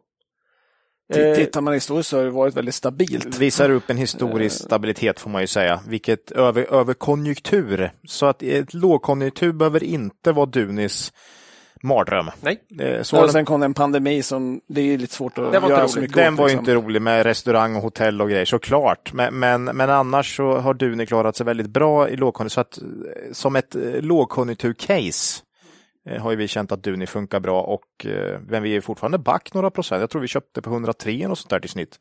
Men ändå, eh, mycket har ju tappat till 20 procent. Så ja. nej. Nu är det alla kräftfester också. Ja, just det. Du ska ha en sån, genom- ha, du ska ha en sån hatt. gen- Genomgående Duni-produkter blir det. Jag vet att de skrev att de hade haft produkter på Sweden Rock. Så Ja. en sån grej. Oj. Och där jobbar de mycket med att hitta de här cirkulära lösningarna. Mm. Just i alla matstånd och så här, att försöka hitta grejer som kan snurra utan att vara porslin då, Mm. kan man säga. Mm. Eh, jag tror på det. Mm. Eh, det är väl där vi står. Det är Ja. inte löjligt billigt, men Nej. vi tycker att det är för billigt för en sån här stabil verksamhet Mm. i en period då vi kan tycka att mycket annat känns svårt. Mm. Och de har en hel del positiva trender med, Ja, med ja. in, insatspriser som går ner och så vidare. Och hyggligt lätta komps Ja. några kvartal till va? Känns det som. Mm. Eh, Så vi släpper själva rapportdelen och den och går över till det andra spännande då. Det är ju det här budet som kan komma här. Eh, Det var en händelse här då Mellby Gård, de har ju tidigare haft ett ägande precis under de här magiska 30 procenten som utlöser budplikt. Mm. Och nu plötsligt, och jag tror dessutom att det var över börsen, köpte de typ 5000 aktier. Mm. Som, som, Eller det var 10 000, jag kommer inte ihåg. Jag tror det var fem. 5 000. Ja, kanske var 50 Ja, det är inte Ja, möra. skitsamma, de hade 14 miljoner aktier innan. 14 miljoner, 5 000 har de nu då. Ja, ja. De köptes in 2008. Jag tror inte att det var någon som satt där med feta fingrar och råkade trycka Tror du fel. det var någon som råkade Ja, ska, köpa du, in du köpa lite Academedia och råka köpa 5000? i det egna bolaget och så hamnar man... Ö- Ja. ja, nej, det, Nej. det var ju Mellby Gård som gick över va? Ja. Mm. Mm. Så det var inte Duni som köpte vet du. Nej, nej. Nej. det var nog med, väldigt med flit, tror jag. Det känns så. Eh, Det känns, det känns lite med... Alltså det känns... Man gör ju vi inte bara antar en att de sån har gjort det med flit då, Ja, kan man säga. Så det- tänkte jag att jag skulle höra lite mer vad ni tror. Mm. Eh, för vill man få in mer aktier, Mm. de kanske tycker att Duni, ja, Duni ser billigt ut här. Mm. Men, men vi kommer ju aldrig kunna få köpa allt här. Det finns ju många andra fonder och så här som äger här. Mm. Kan, det, kan det vara helt enkelt att man tänker komma med något bud här och, hopp, och se hur mycket man kan få in? Ja, jag tror ju inte man säljer av de här igen och hamnar under. Nej, Det tror jag, inte, heller. för jag tror det här var ett, eh, en menad eh, Ja. handling. Utan jag tror att antingen lägger man sig på den här nedre gränsen, 96,8 eller vad det var. 96,80 tror jag. Mm. 96 och 80 eller så drämmer man till med lite högre för att man verkligen vill försöka få in lite aktier. Eh, och då kan man ju säga att ja, lägger du dig 5-10 procent över så är det ändå några som känner ja, men jag, jag, jag går lite plus här ändå. Och så släpper man en del och de får faktiskt in en del aktier. Eh, något av det. Jag tror inte man drämmer till med 30 procent upp och lägger bud på hela bolaget. Men... Nej, för det är ju det som man skulle börja kunna tänka då att nej, nu bättre läge än så här och köpa ut Duni från börsen kommer vi inte få på länge. Nej, det kan ju vara. Vi har ju haft Swedol, budet från Nordstjärnan. Det var ju först budpliktsbud och sen som man lämnade på en låg nivå och sen drämde man till något halvår senare har jag för mig något va? Och likadant Stena I eh, Svedbergs. gjorde väl något på... Ja, de la ju budpliktsbud, men de la ju ett vettigt bud. Ja. Ehm, Men, men sen har de inte köpt mer fast kursen gick ner 50 Nej, Jättekonstigt. Så, så att eh, det är svårt. Eh, just i dagsläget skulle jag säga att man ändå får säga att du har en, eh, en option här. Och det finns i princip en gratisoption på att sälja Ja, på det- det vet- 96,80. För då är ingen nedkörning, ja då ska de ju sälja av igen då. Men det, om, om man inte tror på det utan att det här var en medveten handling, då har du ju en nedsida som är väldigt liten, för då måste de ju lägga på den 9680. Men du kanske har en uppsida på ett event, att de eventuellt drar på lite för att faktiskt få in lite aktier. För jag är tveksam till att jättemånga släpper på 9680. Men visst, Svårt. Någonting säger mig att du kan de här reglerna rätt bra, Macke, va? Jo, nej, men precis som Ola sa, du har ju fyra veckor på dig. Antingen måste du lägga bud eller sälja ner under. Osannolikt att de säljer ner under, utan det här är gjort med flit. De kommer ju att lägga budet, men då kan vi välja att lägga på 96,80. Men de kan ju också Lägga på 105, 110. ja. lägga mycket högre för att de verkligen vill in aktien. Och det är jäkligt svårt att veta just Ja. nu. Jag kollade upp, vi pratade om det, jag kollade upp när nästa rapport kommer, kommer 24 oktober. Mm, just det, det här hade vi i något Ja, bolag. Svedbergs. Det Fick var en, Svedbergs, vi, vi, man fick sin För- rapport för sen- gratis, eller utan risk så att För säga. den här ligger i två månader, vad ska den göra sen det här budet? ja, eller? det, ja det, det, du kan välja lite hur lång, eh, det, det finns olika tider på hur länge du måste välja. Alltså, Men förmodligen kommer det ligga över nästa rapport. här. kan ligga över nästa rapport. Mm. Det blir väldigt intressant att se, för då kan man ju få en gratis rapport. så att säga. Då kan man äga utan risk för, då kan du se rapporten och du ändå vet att du kommer kunna sälja på 97 eller vad, om de, liksom, om, om de lägger eller vad de 100 eller lägger. 105. Ja, Ja, vi, vi får helt enkelt återkomma till och se vad det blir. Men, men det är spännande utveckling. Lite intressant läge i Duni och framförallt i och med att vi tycker att aktien i sig oavsett bud eller inte är fundamentalt ganska lågt värderad då så är det ju, känns det ju bra. Ja. Ja, intressant. Vi har ökat upp lite under sommaren. Mm. Eh, och eh, nu inväntar vi Runes nästa drag. Ja. den följer ganska mycket efter en rapport som vi ändå tyckte var bra. Särskilt Ja. resultatet. Så att, eh, jag köpte några till. Ja, marginaler är viktigt. Mm. Eh, vi hoppar vidare. Ja. Det var Duni. Vad har och du nu att bjuda på? Inwido. Ja, Eh, och eh, det är ju inte en byggstart så långt ögat kan nå. Räntorna ska upp mer, säger experterna. Om jag påstår att det ser lite motigt ut för Inwido i närtid. Eh, slå in ett öppet fönster då, Marcus. ja det kan man nog säga att eh, det gör. Eh, de var, av, avsnitt 142 vill jag bara säga här. ja, men precis. Det var efter Q1-rapporten. Eh, och då sa vi att eh, man har ju liksom klarat av Q1 som var väldigt tufft jämförelsekvartal och aktien var ner 20 sedan den var med på den senast. Eh, då tyckte vi risk reward var bättre än tidigare och vi köpte tillbaka våra aktier i bolaget, sa vi då. Eh, aktien handlas då i 101 kronor ungefär. Vi sa att vi ser ett par kvartal i rad med vinst, vinstningar men att vi ändå skulle ta det så att säga. Då kan man fråga sig, blev det så i Q2 då? Eh, och om vi börjar med omsättningen då, eh, sjönk den 9% 13 organiskt. Eh, det var faktiskt första kvartalet sedan Q4 2020 som omsättningen föll. Då. Så lite trendbrott där, så man får säga att det var lite, lite hårt, lite tufft. Dock kan man ju säga att det här var bättre än vad vi hade gissat på och mot bakgrund av att orderingången i Q1 var ner 20% så kanske omsättningen minus 9 inte var så farligt som man kunde tro. Så att säga. Nej. Sen var man ganska försiktig i kommentarerna. Man sa så här. Tidigare har nedgången på marknaden främst berott på en inbromsning i nybyggnation. Men nu ser vi också att konsumentmarknaden försvagas, dock inte i samma takt. Då. Så att man, man var ju ganska ja, försiktig i kommentarerna till det. Eh, nedgången syns ju också i orderingången. Då. Minus 21 procent, orderboken minus 41 procent. Ja, det är inte muntert inom bygg alltså. Nej, det är inte Tufft det. nu. Eh, och här har man ju lite pris också, så att det är säkert nästan 50 procent i volym. Ska jag tro. Här sa man då att orderboken trots nedgången fortfarande är högre än 2020. Då. Ja, det, det är ju lite den, ja, du kan, ja, med vittne om vilken enorm boost man hade Ja. Mm, eh, under pandemin. Så att säga och alla som köpte i förväg och hade längre, ja, Ja, men exakt. Och, och, och man sa ju också det att den här avmattningen, eh, med, det som sker nu är en normalisering. Eh, lindrigare komponentbrist gör att kunderna inte beställer lika lång tid i förväg. Och det är ju flera bolag som har sagt, som vi varit inne Ja. på, kontakttillverkarna och flera andra också. Eh, och sen la man ju till det också att för kunde man ju inte leverera själv, så då byggdes ju orderboken på så att säga. Så det var dels att folk beställde i förväg och dels att man inte kunde leverera ut. Båda effekterna gör att orderboken blir större.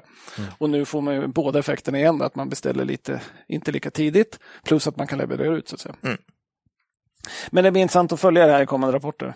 eh, För inte bara Inwido utan massa andra bolag också. Så. Men tittar vi på resultatet då. Eh, sjönk det 11 procent från förra året till 256 miljoner. Marginal på 11,3. Eh, och det är mycket bättre än vad vi hade gissat på. Du, eh, Duni. Inwido fortsätter ju imponera vad gäller vinst. Ja, verkligen. Eh, omsättningen tappar, orderingång tappar, men vinsten har de hållit uppe väldigt bra så här långt alltså. Jo, men vi har ju pratat om det tidigare att det är ofta vinst på, på si- sista Ja. merförsäljningen så att säga. Ja, det är gry, grym lönsamhet eh, jobbar de med här alltså. Ja, det är bara 0,3 procent lägre än förra året. Eh, så att Ja, det var väldigt överraskande. Ja. Eh, och främst var det Östeuropa som gick bra. Då. Eh, Ebita-marginal från 8,8 till 13 procent. Så man ökar den alltså kraftigt i Q2. Mm. Och då sa man att det var en anledning till att man, man har varit långsamma med prishöjningar förut. Men nu har man kommit ikapp med prishöjningarna och därför söker man marginalen så mycket. Fick fråga då på konfkålet om den marginalen man har nu då, 13 procent, om det är normalt. Då, då sa man att det här kan vara en, det, det, är inte onormal lönsamhet för affärsområdet. Då, så att säga. Nej. Så det var väldigt positivt. Mm. Så steg med 11 procent på rapporten. Mm. Ja, där ser man. Ja, och, och, men då är det inte bara rapporten här, utan du har ju det här förvärvet också. Ja, ja, förvärvet var ju en viktig faktor här faktiskt, det måste man nog säga. Ja. Den, den, den var ju en viktig sak här. Man, man köper ju inledningsvis 70 procent av CD Holdings eh, med en option på att köpa resterande 30 procent inom tre och ett halvt år. Då. Eh, CD beskrivs som eh, Skottlands största fönster och dörrföretag. Ska vara marknadsledande i Skottland. Majoriteten av försäljningen sker där då, inom renoveringar och social housing. Det beskrivs som en engelsk variant av allmännyttan ungefär. Mm. Eh, man omsatte på rullande 12 800 miljoner, ebit-marginal på 15 procent. Det är mm. klart högre än Inwido. Eh, och eh, räknar man på 2022 siffror då skulle omsättningen upp ungefär 9 procent och ebit upp 11 procent av förut. Ja, det är perfekt förvärv tycker vi. Ja, vi gillar exakt den storleken. Ja, ja, och lite bättre lönsam. Ja, allt känns bra. Allt tyckte vi var bra med ja, förut. Ja, det gjorde marknaden med tydligen. Ja, och marknaden gillar det. Och jag menar, man var nere på nettoskuld till ebitda på 0,7 inkleasing och 0,4 ex-leasing. Mm, Så ja. man har ju finansiella muskler. Eh, och enligt pressmeddelandet betalar man sex gånger operationell ebit. Då. Och våra, enligt våra beräkningar så ökar man vinst per aktie med ungefär en krona efter avdrag med de 30 procenten som man inte har tidigare. Ja. Ja, P 10-11 på det, mm. 10 spänn upp ja. på aktien ungefär. Mm.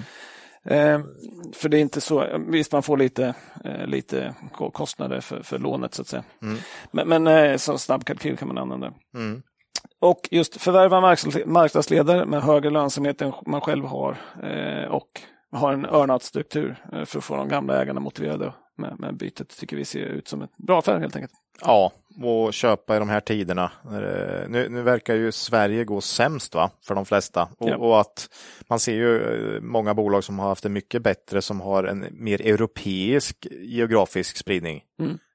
Medan många bolag som är fokuserade på Norden och, och, kanske Sverige har haft det väldigt tufft. Eh, så att, och du säger Östeuropa, nu man köper i Storbritannien. Och, ja. ja. Nej, men vi gillar förvärvet helt enkelt. Ja, ja, riktigt bra. Eh, man har ju, vi har ju klagat lite grann på att man inte har hittat någonting, men nu mm. slog man till med ett lite större. Men Härligt. Bra. Mm. Eh, man har i alla fall nu på rullande 12 en vinst på aktie på 13,30. Dagskurs 117, bakåtblickande P 8,8. Mm. Eh, det är ju inte särskilt högt. Kan Nej, säga. väldigt lågt. Särskilt när marknaden är lite det är svag. Då. Ja, nu, nu kan man ju inte säga att det är peak earnings längre riktigt. Nej. För nu har det ju varit ett antal kvartal med, med, med sämre siffror här. Så att... vi, precis, vi var inne lite grann på det. Någon gång blir ju en sån här lågkonjunktursvinster nästan för bolagen. Jo, precis. Och när, för, nu har ju många sagt ja, ja, ja, ja, men det där är ju peak earnings. Mm. Det kan du inte kolla på. Nej, men när du har haft tre svaga kvartal eller klart sämre, då, kan man ju, då är det ju inte peak earnings, för då är det ju lägre vinst än peak earnings. Och man vet ju inte hur länge den marknaden kommer att vara svag, men, men, men någonstans... Så någonstans så är det definitivt inte, och till, och till ja. slut blir det ju lågkonjunktur-earnings. Ja. Och, och, och, då är det ju svinbilligt med P10. Ja, för då brukar man kunna säga att då kan man ju, ja. då kan man ha lite högre Ja, värdering. såklart, för det, ska ju, det blir inte sämre än så här. Eh, så, så, att eh, man, man, får vara försiktig med det här och tänka peak earnings för länge. Eh, Ja. Helt enkelt. Ja, så att, ibland eh, går det bara bra helt enkelt.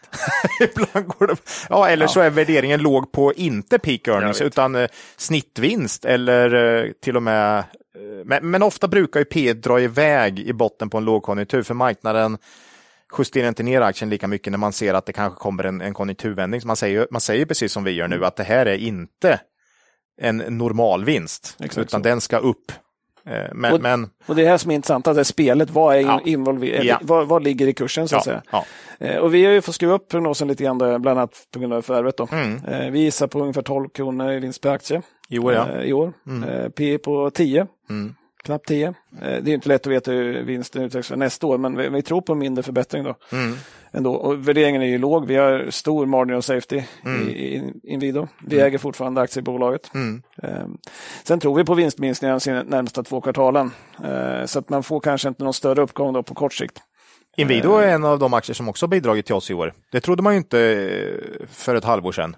Nej, Då tänkte man att det här skulle, för, för där köpte vi och kände, där var vi ju back rejält också ett tag. Vi hade lite flyt med tajmingen här när vi gick in igen. Här. Ja, ja, det hade vi. Men, men ändå, eh, det är svårt att veta för man säger, ja men vem ska äga Inwido? Det ser ju skit ut med byggkonjunktur.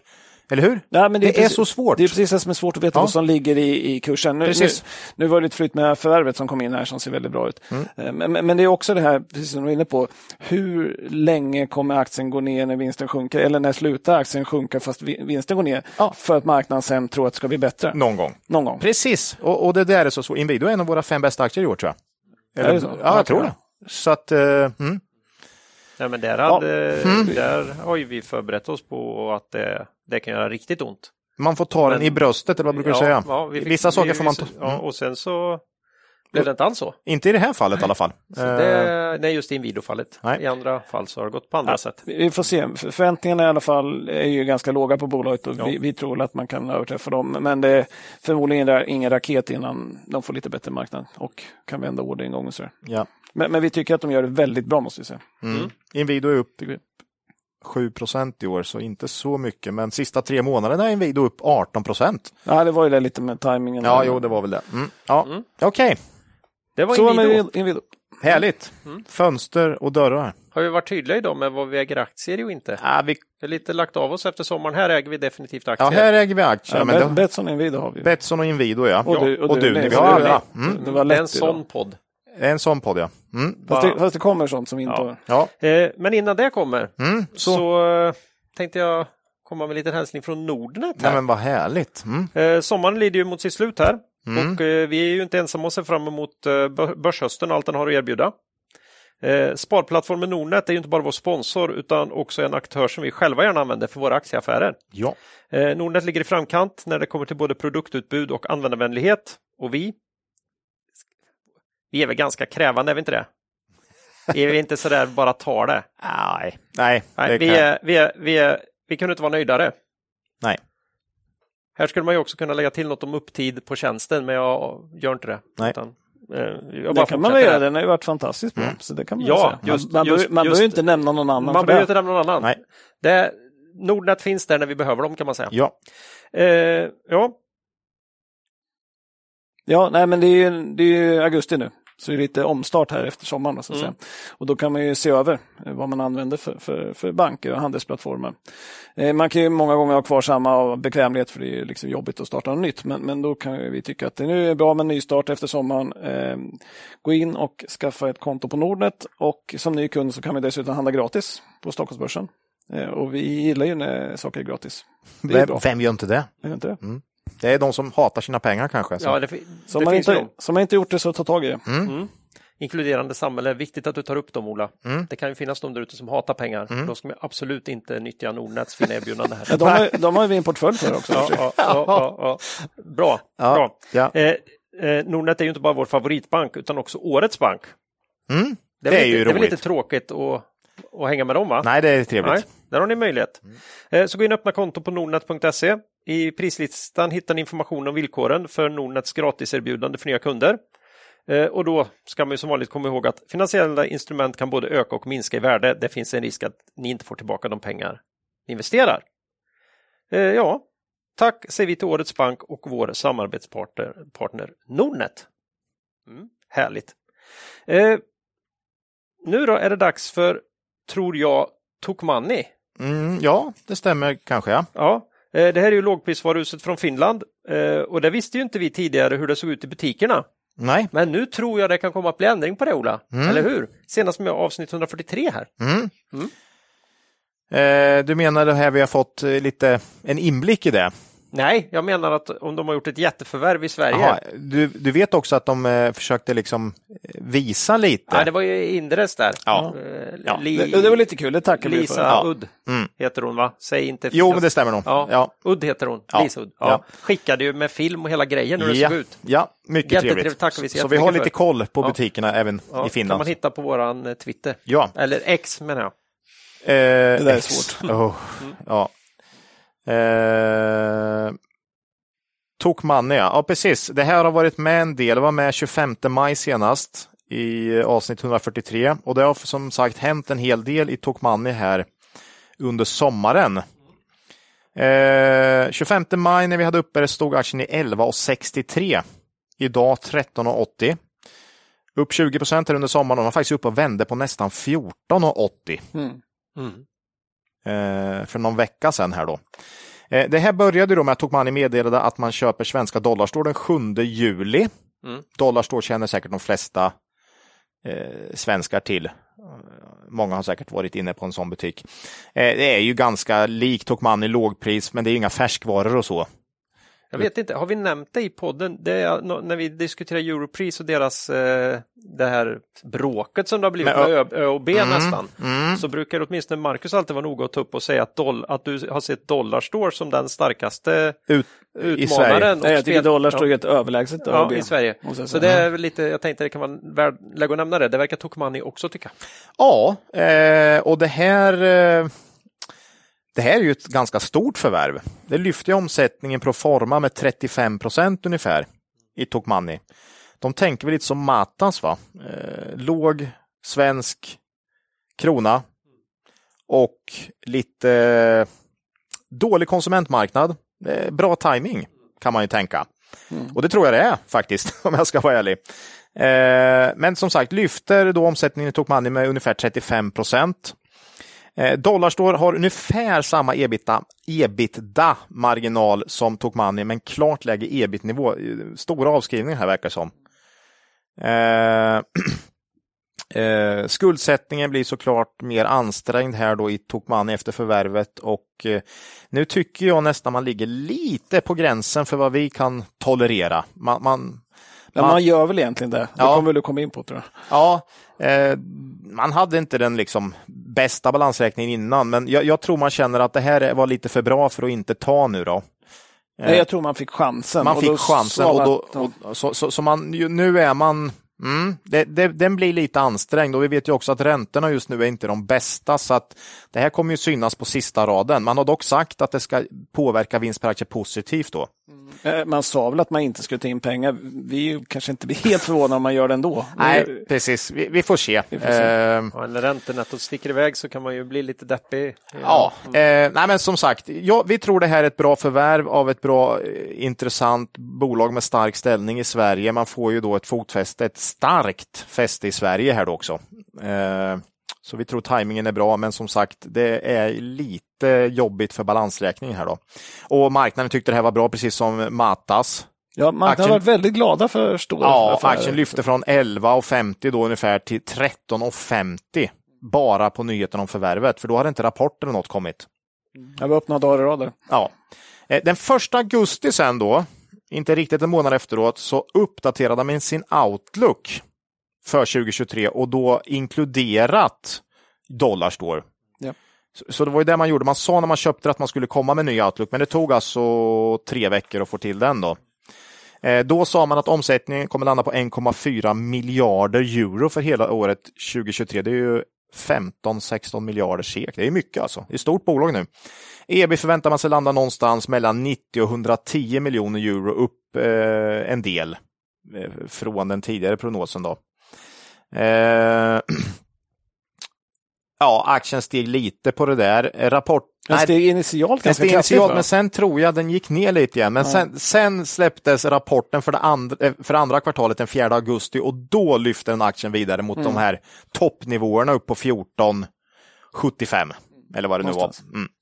Eh, Den här rapporten var Ja, man får ju säga exakt på våra förväntningar. Det skilde 1 på omsättning och 1 på resultatet mot vad vi hade förväntat oss. Så väldigt nära. Resultatet var 1% bättre än vad vi hade trott, tror jag. Eh, omsättningen och ebit steg ungefär 5% i Q2 eh, jämfört med föregående år. Vinst per aktie ner på grund av sämre finansnetto, som så många andra. Eh, det, det känns nu. Eh, Ja, det kommer ju bli ännu sämre, men det på sig mer skulder. Ja. Kollar vi på helårsprognosen här så landar värderingen, och tog, alltså deras egen, så uppskattar vi eh, vinst per aktie eh, till ungefär 1,10, en, ja ungefär. Och då har vi P 12, ish, 12,5. Eh, vi tror vinsten stiger nästa år med tanke på att dollar står med hela året, om det nu inte blir några strul med integrationskostnader, det är ett så pass stort förvärv så om Dollarstore skulle få några dåliga kvartal så påverkar det ju ganska hårt. Lite som vi sa Matas då va. Eh, det, får gärna, det ska gärna inte gå fel när man har en omsättning som ökar så mycket. Det här är väl lite lurigt för, för till skillnad från Inwidos earnout-struktur här Ja. så, så, den grundaren i Dollarstore försvinner ju helt här Mm. och var ju varit väldigt viktig för, för Dollarstore som inte, ja, eh, kan vara lite orolig för hur, hur överlämningen går där. Och, Ja, liksom, och så. sen är det så pass substantiellt eh, förvärv så att eh, går det inte riktigt som man har tänkt sig så blir det ju väldigt stor påverkan. Har du som Inwido då 9-10 procent Mm. så kan du komma undan ett förvärv som inte går riktigt så bra som du hade tänkt det. Eh, faktiskt. Ja, och så får man lite högre skuldsättning också, Ja. så det ökar risken lite grann. Eh, men 12,5 kanske på PE för Tokmanni eh, nu då. För i år och borde vara lite lägre för nästa år. Men det är som sagt ett bra tag till 2024. Eh, vi har faktiskt sålt våra aktier här. Vi sålde det mesta mellan 14 och 14,50 här. Ja, vi hade inte så mycket margin of safety kvar då. Nej, vi tyckte inte det. Och i och med då, det, händer, det är ganska ofta vi säljer på sådana här substantiella förvärv. Eh, framförallt om kursen drar. För eh, vi tycker det skapar en osäkerhet på kort sikt. Ja, särskilt här när skuldsättningen drar iväg lite Ja. grann mer än vad vi oftast är bekväma med. Ja, så försämrad balansräkning och en viss osäkerhet på kort sikt. Jag tror att man gör helt rätt. Jag tror tajmingen är jättebra för köp av Dollarstore och jag tycker Tokmanni ser jätteintressant ut på lång sikt. Mm. Eh, Men just nu så, ja, vi har ändå så pass mycket intressanta bolag faktiskt eh, där ute, så vi valde att, att ta hem en vinst här eh, i Tokmanni. Ja, eh, och ligger utanför där och ser från sidan om ett par kvartal. Man har sagt att det kommer ju inte, det kommer kostnader för det här. Eh, Får se hur marknaden reagerar på det, men jag tror långsiktigt att Tomani är en, ett, en bra investering, ett bra bolag att äga över tid så att säga. Strategiskt är det säkert rätt att gå in i Sverige. Men garanterat. De, de hade ju någon karta där på hur många mer bu- Tokmanni-butiker de kunde egentligen expandera med i Finland. Och det var ju inte så jättemånga fler. Så att Nej, de var ju tvungna att göra någonting. Kan man säga. lite samma känsla jag hade första gången jag kollade på Europris, eller Europris. Europris. Eh, att hur mycket kan de växa i Norge? Mm. De hade så pass stor, men ja, då får man väl söka sig utomlands då. Eh, och det är ju det de gör här. Det är ju en lite intressant aktör också på sikt. Ja, Europris, eller Europris var ju Ja. faktiskt närmare. Alltså, jag tyckte Tokmanni var mer intressant för ett halvår, ett år sedan, men nu ser de ganska ja, likvärdiga ut. Jo, men de kanske vill gå in i hela... Ja, Alltså, då skulle man få Norge, Sverige och, och Finland väldigt starka positioner. Ja, ja. Det, det är en affär som, som kan tänkas Ja. skulle kunna ske också. För här snackar vi ju stora inköp Exakt. eh, till låga priser och desto större aktör du är, desto lägre priser kan du förmodligen få. Och det var en av de sakerna man, man motiverade köpet av Ja. eh, Dollarstore med att man skulle kunna använda deras inköps... Ja. Man skulle få inköpssynergier och så Mm. vidare. Och att man även skulle ta de här eh, white label-lösningarna som, som Tokmanni har till Sverige och eh, Dollarstores white label-lösningar till, Mm. till Finland. så att säga. Nej, men som ni hör, vi, vi gillar det här bolaget. Vi tror förvärvet är rätt, men vi är lite osäkra på balansräkning och eh, hur det här kommer gå i närtid, för det är så pass substantiellt då. Eh, men eh, ja, och, så, nej, och så gick det upp så pass kraftigt Och så gick det upp så pass under kraftigt, ja. kort tid så att vi kände väl att eh, nej, nu hade vi inte samma margin of safety. Det finns så Nej. många bolag där ute med riktigt bra margin of safety nu. Så att, eh, då fick vi byta. ja, Ja. Men i en pensionsportfölj tycker jag det här passar bra. mycket bra. Jag tror till och med Det har jag. Det har nog jag med. Ja, mm. Eh, det var Tokmanni. ja. Eh, vi ångar på. ja. Eh, eh, VBG här. Och då är det jag igen. Det här, här alltså. är ju viktiga prylar till tunga fordon eh, från Vänersborg. Alltså inte fordonen utan prylarna. Ja, det Ja, de här kopplingarna, det, Ja, de är helt det- oviktiga. Det är helt Claes. oviktiga. de är de här helt... kopplingarna. eh, eh, avsnitt 142. Ja. Ja, VBG är ju marknadsledande på i stort sett alla de här nischmarknaderna man befinner sig i. Ja, säger du på i stort sett? För förra gången du sa det, då, då fick jag skit. så förbannat mycket Är de skit. inte ledande på alla? Jo, de Tack. är ledande, De är ledande på alla. all, nummer ett på alla Alla. sina marknader. Ja, eller, Men, men fick inte vi skicka till oss en video från den här som visar hur man fäster VBG'n?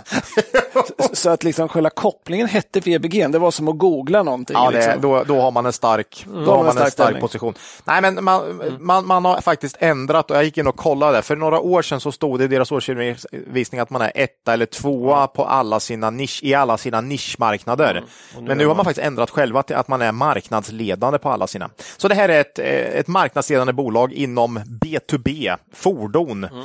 Eh, är det ju. Tunga fordon. Tunga fordon. Eh, nej, men det, det, det, här är ett bolag vi har haft uppe så mycket, så jag ska försöka ta det här lite kort. Då. Eh, eh, eh Q2 kan väl inte beskrivas eh, som annat än, än mycket stark här. Omsättning 27 procent upp, 20 procent organiskt då om man justerar för valuta. Ebit förbättrades med cirka 50 procent. Eh, om man dessutom justerar för positiva engångsposter som fanns i Q2 förra året så ökade ebit med hela 60 procent. Så det här är alltså rejäl omsättningsökning med förbättrad lönsamhet. Orderingången ökade med 23 procent under det första halvåret här för VBG. VD skriver då Eh, jag tycker han är lite håsig men också pratar om eh, lite tuffare marknad. Eh, men att man, man känner så här. Jag är extremt nöjd och stolt över VBG Groups andra kvartal. Jag är speciellt stolt över alla dedikerade och duktiga medarbetare som verkligen gjort fantastiska insatser. Aktiviteter och åtgärder som vi planerat har genomförts och gett resultat. Lönsamheten har stärkt. Vi har fått nya kunder och en bredare kundbas. Vi utökar vårt åtagande inom hållbarhet och vi balanserar en ökad inflation med prisökningar. Allt detta har lett till koncernens högsta omsättning och bästa resultat genom tiderna för ett enskilt kvartal. Att vi följer upp ett all time high första kvartal 2023 med ett ännu bättre andra kvartal känns mycket tillfredsställande. Förstår man ju. Jag ser positivt på framtiden trots makroekonomisk oro. Där kommer ju det in lite. Eh, orderingången ökade med 23 procent under första halvåret. Eh, framförallt Nordamerika går bra här och, och, visar inga tecken på avmattning då. Så att i, på något sätt tycker jag VBG lyfter fram att det går väldigt bra trots en makroekonomisk oro. Här är väl det skulle jag säga, för det här är en råstark rapport. Det enda som är jobbigt här är väl just, är det här, kan det bli bättre? Ni vet hur man är som människa. Eh, ja, men imorgon då?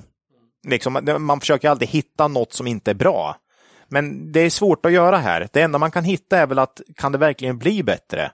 Eller är det här så kallade peak earnings? Mm. Och, och, så är man väl. Och dessutom ska det liksom ska den här lågkonjunkturen komma ikapp bolaget här nu? Då? Ja. Eh... Det, det, är lite intressant på, på just eh, eh, vad som går bra. Mm. Men, vi har ju sett bygg har ju fått smäll ja. redan eh, och det har vi sagt att det blir värre i Q2. Ja. Konsument helt uppenbart. Helt uppenbart, eh, råsmäll. Men industri har traktat på. Ja. Och frågan blir väl, kommer industrin få sin smäll också? Ja. ja. Och det är väl där man eh, diskuterar just nu. Blir det så? Ja, eh, VBG, ja, VBG kom en väldigt stark rapport, men aktien har ju inte gått särskilt bra. Eh, den har ju... Ja. Den fick inte betalt på rapporten. Nej, den fick inte betalt, men det var inte ner som Note och de här. Nej, det var det inte. För mycket industri har ändå tappat lite nu för att man tror att nej, nu kanske det ändå blir lite. Ja. Så det skulle ju inte vara förvånande om, om även VBG tappa vinst 2024 till exempel, om det nu blir en lågkonjunktur. Det skulle inte förvåna mig någonting egentligen.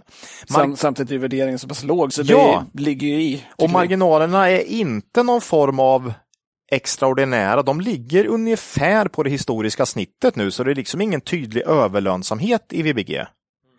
Eh, värderingen som sagt, vi gissar på 20 kronor här i vinst per aktie för 2023 ungefär och då är det P9. Så man kan ju tappa ganska bra med vinst och ändå inte se särskilt dyra ut. Mm. Så mycket ligger nog redan inprisat här att vinsten ska ner. Eh, vilket vi inte vet än då, såklart. Eh, och som sagt, VBG är marknadsledande i sina segment. Man har 14 procent vinstökning per år i snitt senaste tio åren. Eh, så att det är ett fint bolag, P9. I snitt har man värderats till P13, såg jag senaste tio åren. Bara dit har du ju en bra margin of safety. Känns ju inte helt orimligt, även om vi kan tycka kanske 14. Ja, 14. Okay ja, 14. Vi, vi, vi, tycker P13 är snålt också egentligen. Ja. Men, men visst. Eh, men så här ser det ut i många bolag i dagsläget. Det är låga värderingar på nuvarande vinst för att marknaden kanske förväntar sig sämre tider. Måste ju vara det. Det måste vara det. Eh, nej, men vi tycker det är för billigt och vi får väl ta en, en ett vinsttapp. Mm i så fall. Uh, Får vänta lite och se. Ja, eh, för vi tycker den här aktien ser billig ut på vad vi tror är någon form av normalvinst. Men marknaden tror tydligen att vinsten ska ner, det är helt uppenbart. Annars kan den inte värderas till P9. Samtidigt kan man säga att Volvo värderas ju jättelågt också så eh, kunderna är inte Nej, svinhögt värderade heller. Nej. Men det är förmodligen samma anledning där. Ja, skulle jag tro. Marknaden räknar med att de här bra tiderna kan ju inte fortsätta. Här hoppas man ju precis som Inwido. Har hoppats så länge på att VBG ska sätta sin fina balansräkning i arbete. Men eh, det har inte kommit något substantiellt. Ja, där skulle man vilja ha in 10 procent nu.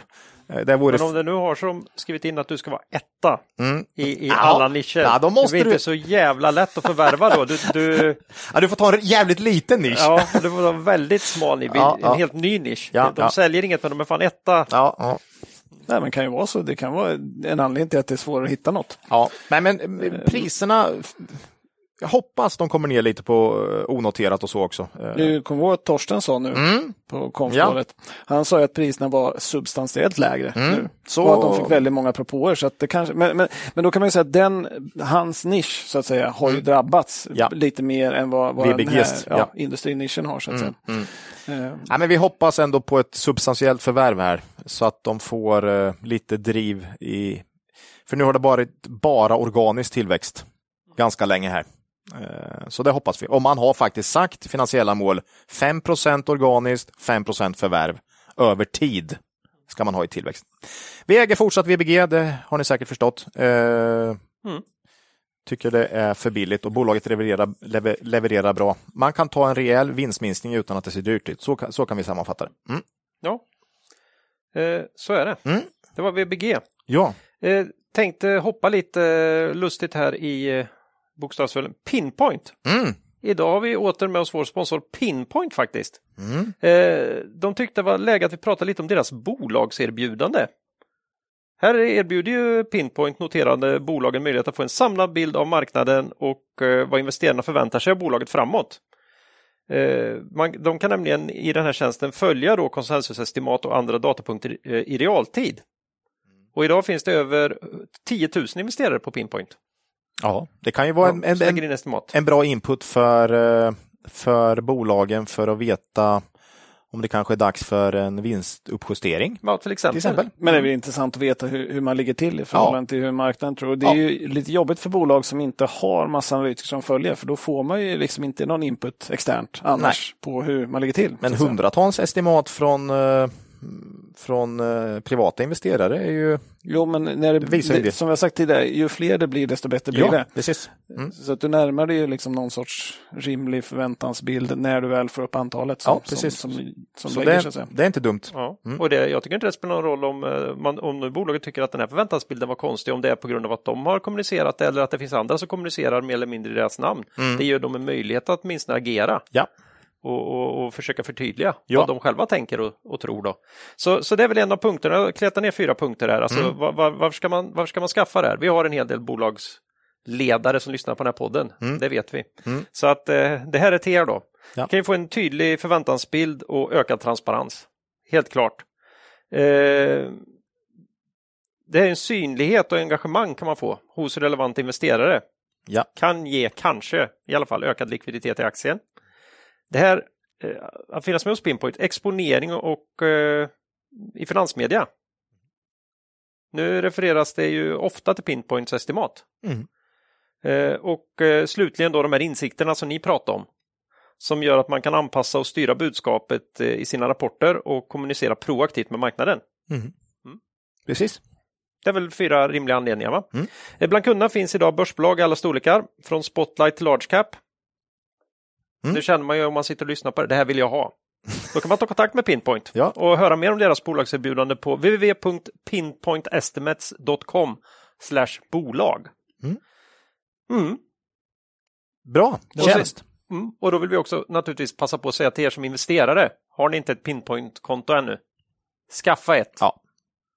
Det är väldigt bra att kunna se förväntansbild från eh, en, en, the crowd, så att säga. Sen, sen blir det lite grann, och det är väl till bolagen också, stötta en, en, en aktör som försöker göra någonting bra för marknaden. För att det här är någonting som har saknats. Ja. Just att få ett sätt att få en, någon sorts konsensusbild i små bolag som inte följs av en massa analytiker. Så mm. det är bra för alla om man kan få det att funka och bli stort och bra. Mm. Ja, och ni som inte alls känner till PIN, gå in och läs så ni förstår, för de jobbar ju också med någon form av viktning och... Ja, ja, ja. Eh, Ju duktigare man är ja.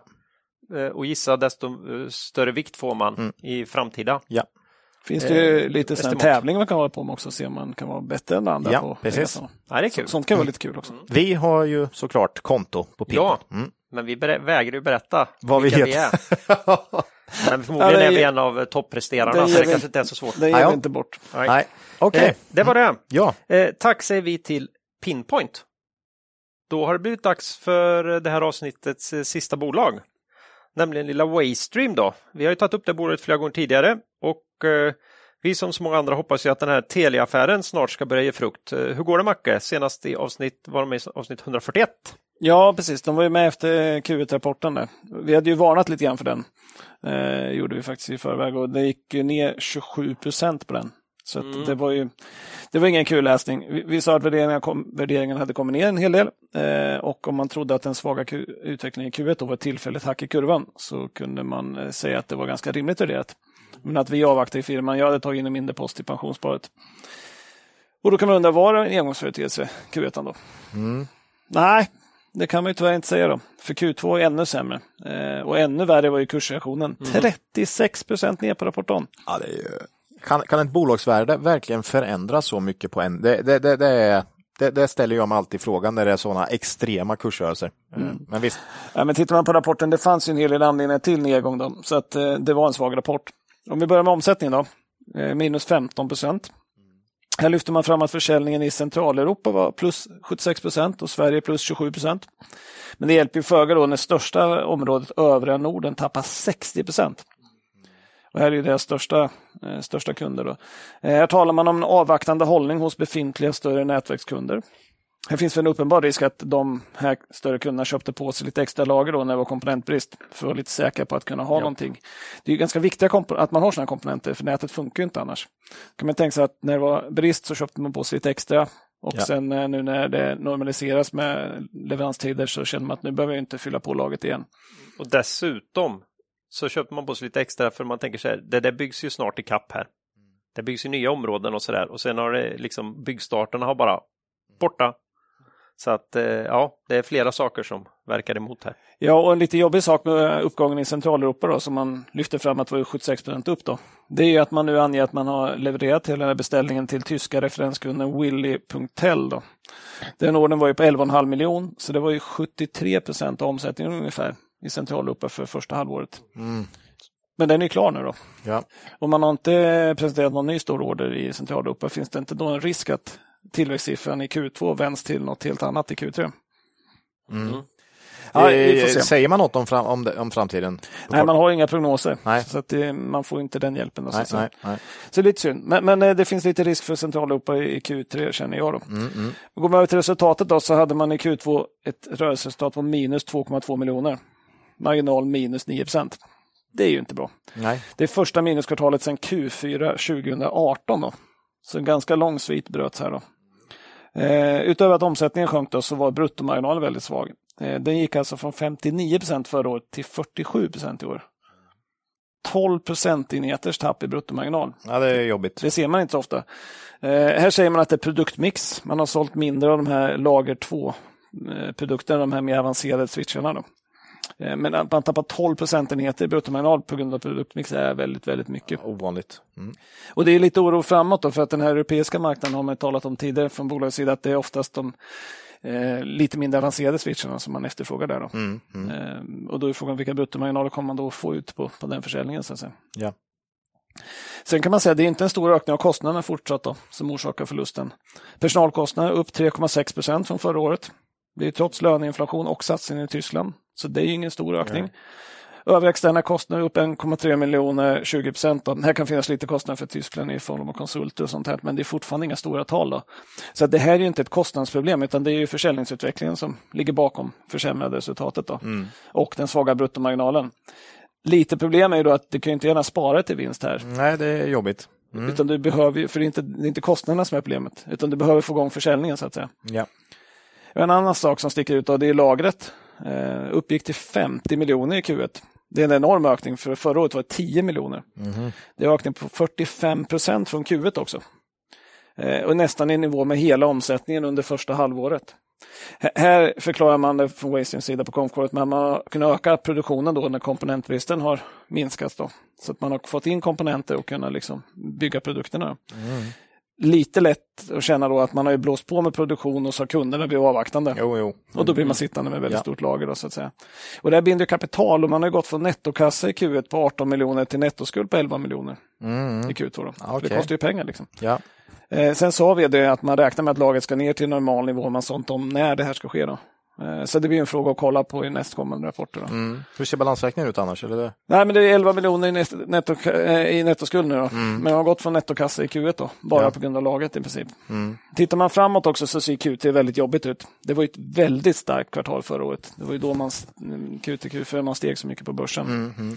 Eh, Om man nu har en avvaktande marknad samtidigt som man levererat klart den här stora ordern i Tyskland så, så är det svårt att se något annat än fallande omsättning i Q3. Ja. Eh, Det är väl även rätt troligt med ett kvartal till med minusresultat. Då. Mm. Ska man sammanfatta så det som har hänt i Waystream är en bra påminnelse om att utvecklingen i mindre bolag sällan är linjär. Liksom. Nej. Och det är ju ingenting som bolaget har de har ju aldrig påstått något annat heller egentligen. Nej, de, de, de, de varnade ju, vi tog upp den varningen de gav för att just att utvecklingen inte är linjär uppåt. Liksom. Men det blev en väldigt småspararfavorit här. Ja, det blir ju det. Det var ju extremt, vad ska jag säga, många som pratade Waystream. Och, Extremt populär. Ja. Och Det var ju kurser, en del poddar som tog upp dem bland annat. Bam, bam. Ja. Jo, nej, men vi, vi tog upp det förra, förra gången och sa att det är sällan ett bra exempel på att köpa bolag när de är som mest populära. Nej, det är ju så. Eh, aktien toppar på 97 kronor så sent som i mars 2023. Alltså det är inte alls länge sedan. 100 spänn i. Ja, 73 procent ner från toppen. Då. Det är inte så populär nu längre. Nej. Eh, Så det är ju på det sättet bättre. Can't Då. buy what's popular and do well alltså. Nej, det är lite lurigt det där. Eh, Men, men det är förmodligen ingen bråttom att köpa heller tror jag, för Q3 ska jag bli riktigt svagt. Tror jag. Mm, Och man måste visa på en förbättring för att kunna liksom ändra det. Och, särskilt du brukar prata om det, här, det är oftast bättre att vänta 15-20% i en uppgångsfas. Vänta på en vettig rapport där du känner att ah, nej, men nu, nu har de vänt. Okej, aktien kanske upp 30 procent, men från 100 ner till 15 och sen upp 30 procent från 15, då är det bara på 22 eller? Ja, det är 25 nu, men, men, Ja, men, okej, men, 25, men ja. poängen är ju precis densamma. Alltså, Ja. du, om du börjar köpa i nedåtfas så, så kan du Ja, liksom, sitta och du med vet väldigt länge. inte att vändningen kommer ens. Nej. Eh, Så det är det som är det jobbiga.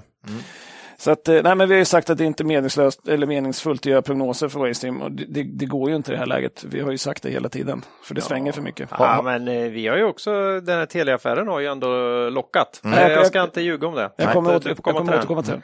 Nej, men... Eh, vi, Har, har insynspersoner köpt något? Eller? nej, jag har inte, Nej. jag har inte tittat sista, på, sist på slutet. Eh, Redeye hade en eh, prognos eh, innan Mm. eh, och har nu justerat den ganska kraftigt. Man trodde förut på 2,80 i vinst för 2023 och Mm. gått ner till 1,20. 5,70 nästa år ner till 4,20. Men med kurs 25 så är det P 21 i år och 6 nästa år. Ja, på den prognosen ja. Ja, men mot bakgrund av svårigheter när jag gör prognoser så ska man inte lägga för mycket vikt i just de här talen. Då. Nej. Eh, Men kommer de i närheten av prognosen för nästa år så kommer kursen stå klart högre. ja. Det är ingen snack om saken. Eh, Men det är ju lite grann det här, det långa caset ligger kvar i bakgrunden. Det, det var lite det du var inne på Claes, det finns ju några triggers här. En trigger är ju att man får igång leveranserna till Telia i Sverige. För det är något helt annat. Man har ju sålt lite till Telia i Estland, men det är ju Telia Sverige som är den stora grejen. Får man igång den försäljningen så, så kan det kan vara ganska stora volymer som vi har gått igenom förut. Och den andra är att man får en till större order i Tyskland. Man har ju en referensorder nu som man har levererat ut klart på. Om den funkar och man får fler orders i Tyskland så, så kan man ju få fart på den delen så att säga. Och det, och det finns en hel del bredbandsutbyggnad kvar att göra i Norge också.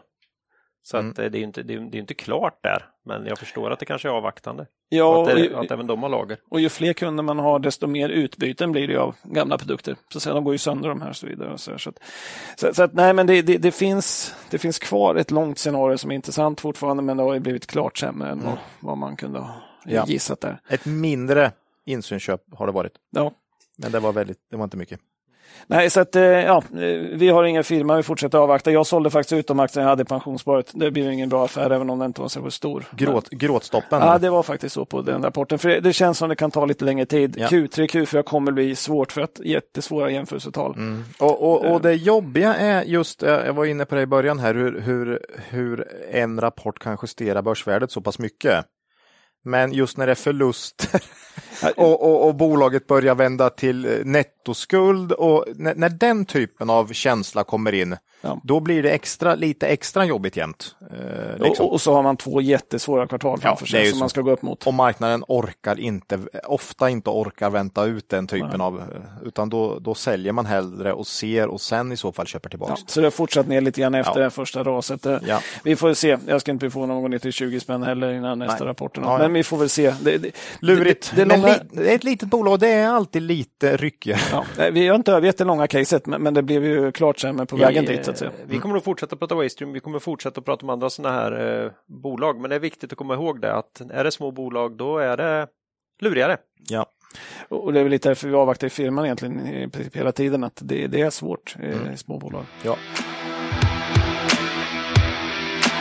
Ja, det var Waystream. ja. Vi närmar oss slutet för det här poddavsnittet. Mm. Eh, Nästa avsnitt eh, kommer heta 149, torsdag den 31 augusti. Ännu ett helt vanligt rapportavsnitt då vi försöker ta ikapp några av dem vi inte hann med idag. ja, det blir ju så de här första poddarna efter rapportperiod. Då, då betar man av.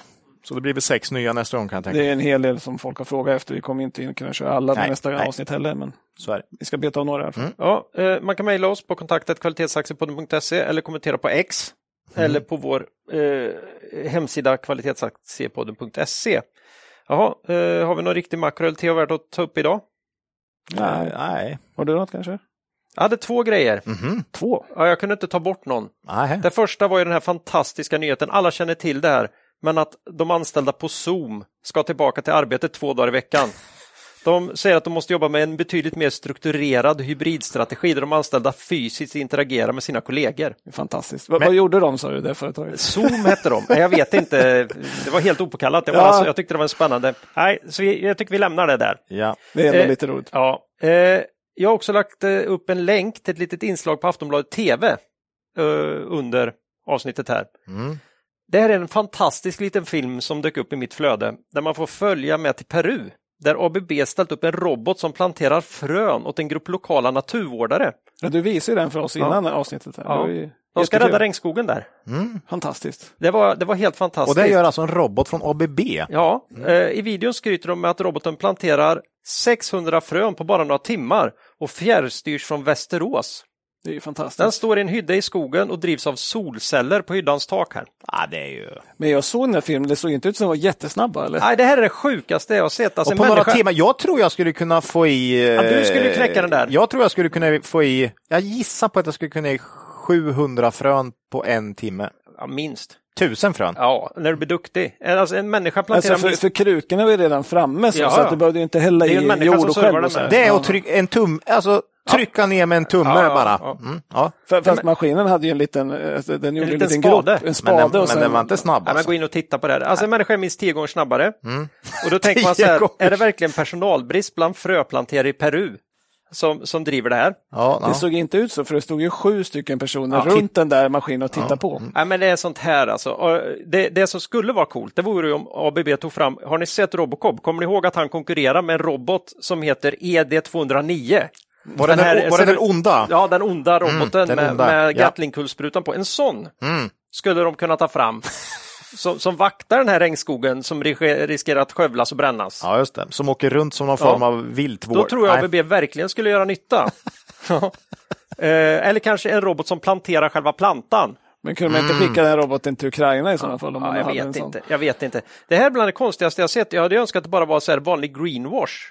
Men, men det här är någonting mer. Så jag skulle gärna vilja höra om någon har mer info om den här i, i satsningen från ABB. Eller om det är något vi missar. Ja, det är kan- någonting. Nej, Det men måste- det måste vara, för, för så här kan det inte Är det här vara. en ursäkt för att man som företag ska kunna skicka ner en jättehög med pengar till det här arbetet? Mm, ja. Och så ställer man upp en robot och säger Jag vet inte. Någon- men någonting men gå in och titta på Ja, den här det- filmen. För varför gör företag Det är inte det mest effektiva. Ja. Det är ju jättekonstigt. Ja, ja. Jättekonstigt. Mm. Eh, men eh, förhoppningsvis då så kan någon skicka något till mig så jag kan nyansera det lite grann. Mm, Eh, gå in och titta. Eh, ja, eget ägande. Ja, det var ju mycket här idag. Börja med Betsson, Betsson sen och Inwido och Duni, Duni. och VBG. Va? och VBG. Ja, Inte Tokmanni eller Waystream. nej. Nej. Ja, vi stöttar helt på eget bevåg Läkare utan eh, gränser. Organisationen startade 1971 av läkare och journalister som ansåg att det behövdes en oberoende hjälporganisation som talar ut om övergrepp och missförhållanden och satte människor före politik. Idag arbetar Läkare utan gränser i över 70 länder runt om i världen med allt från medicinsk katastrofhjälp till att stärka barnhälsan i utvecklingsländer. Läs mer på läkareutangränser.se där du också kan se vad du kan göra för att stötta den här viktiga verksamheten. Ja, med det vill vi tacka lyssnare för den här gången och ber dem komma ihåg att Det är först när tidvattnet drar sig tillbaka som du får se vem som badat naken. Lose money for the firm and I will be understanding. Lose a shred of reputation for the firm and I will be ruthless. I welcome your questions.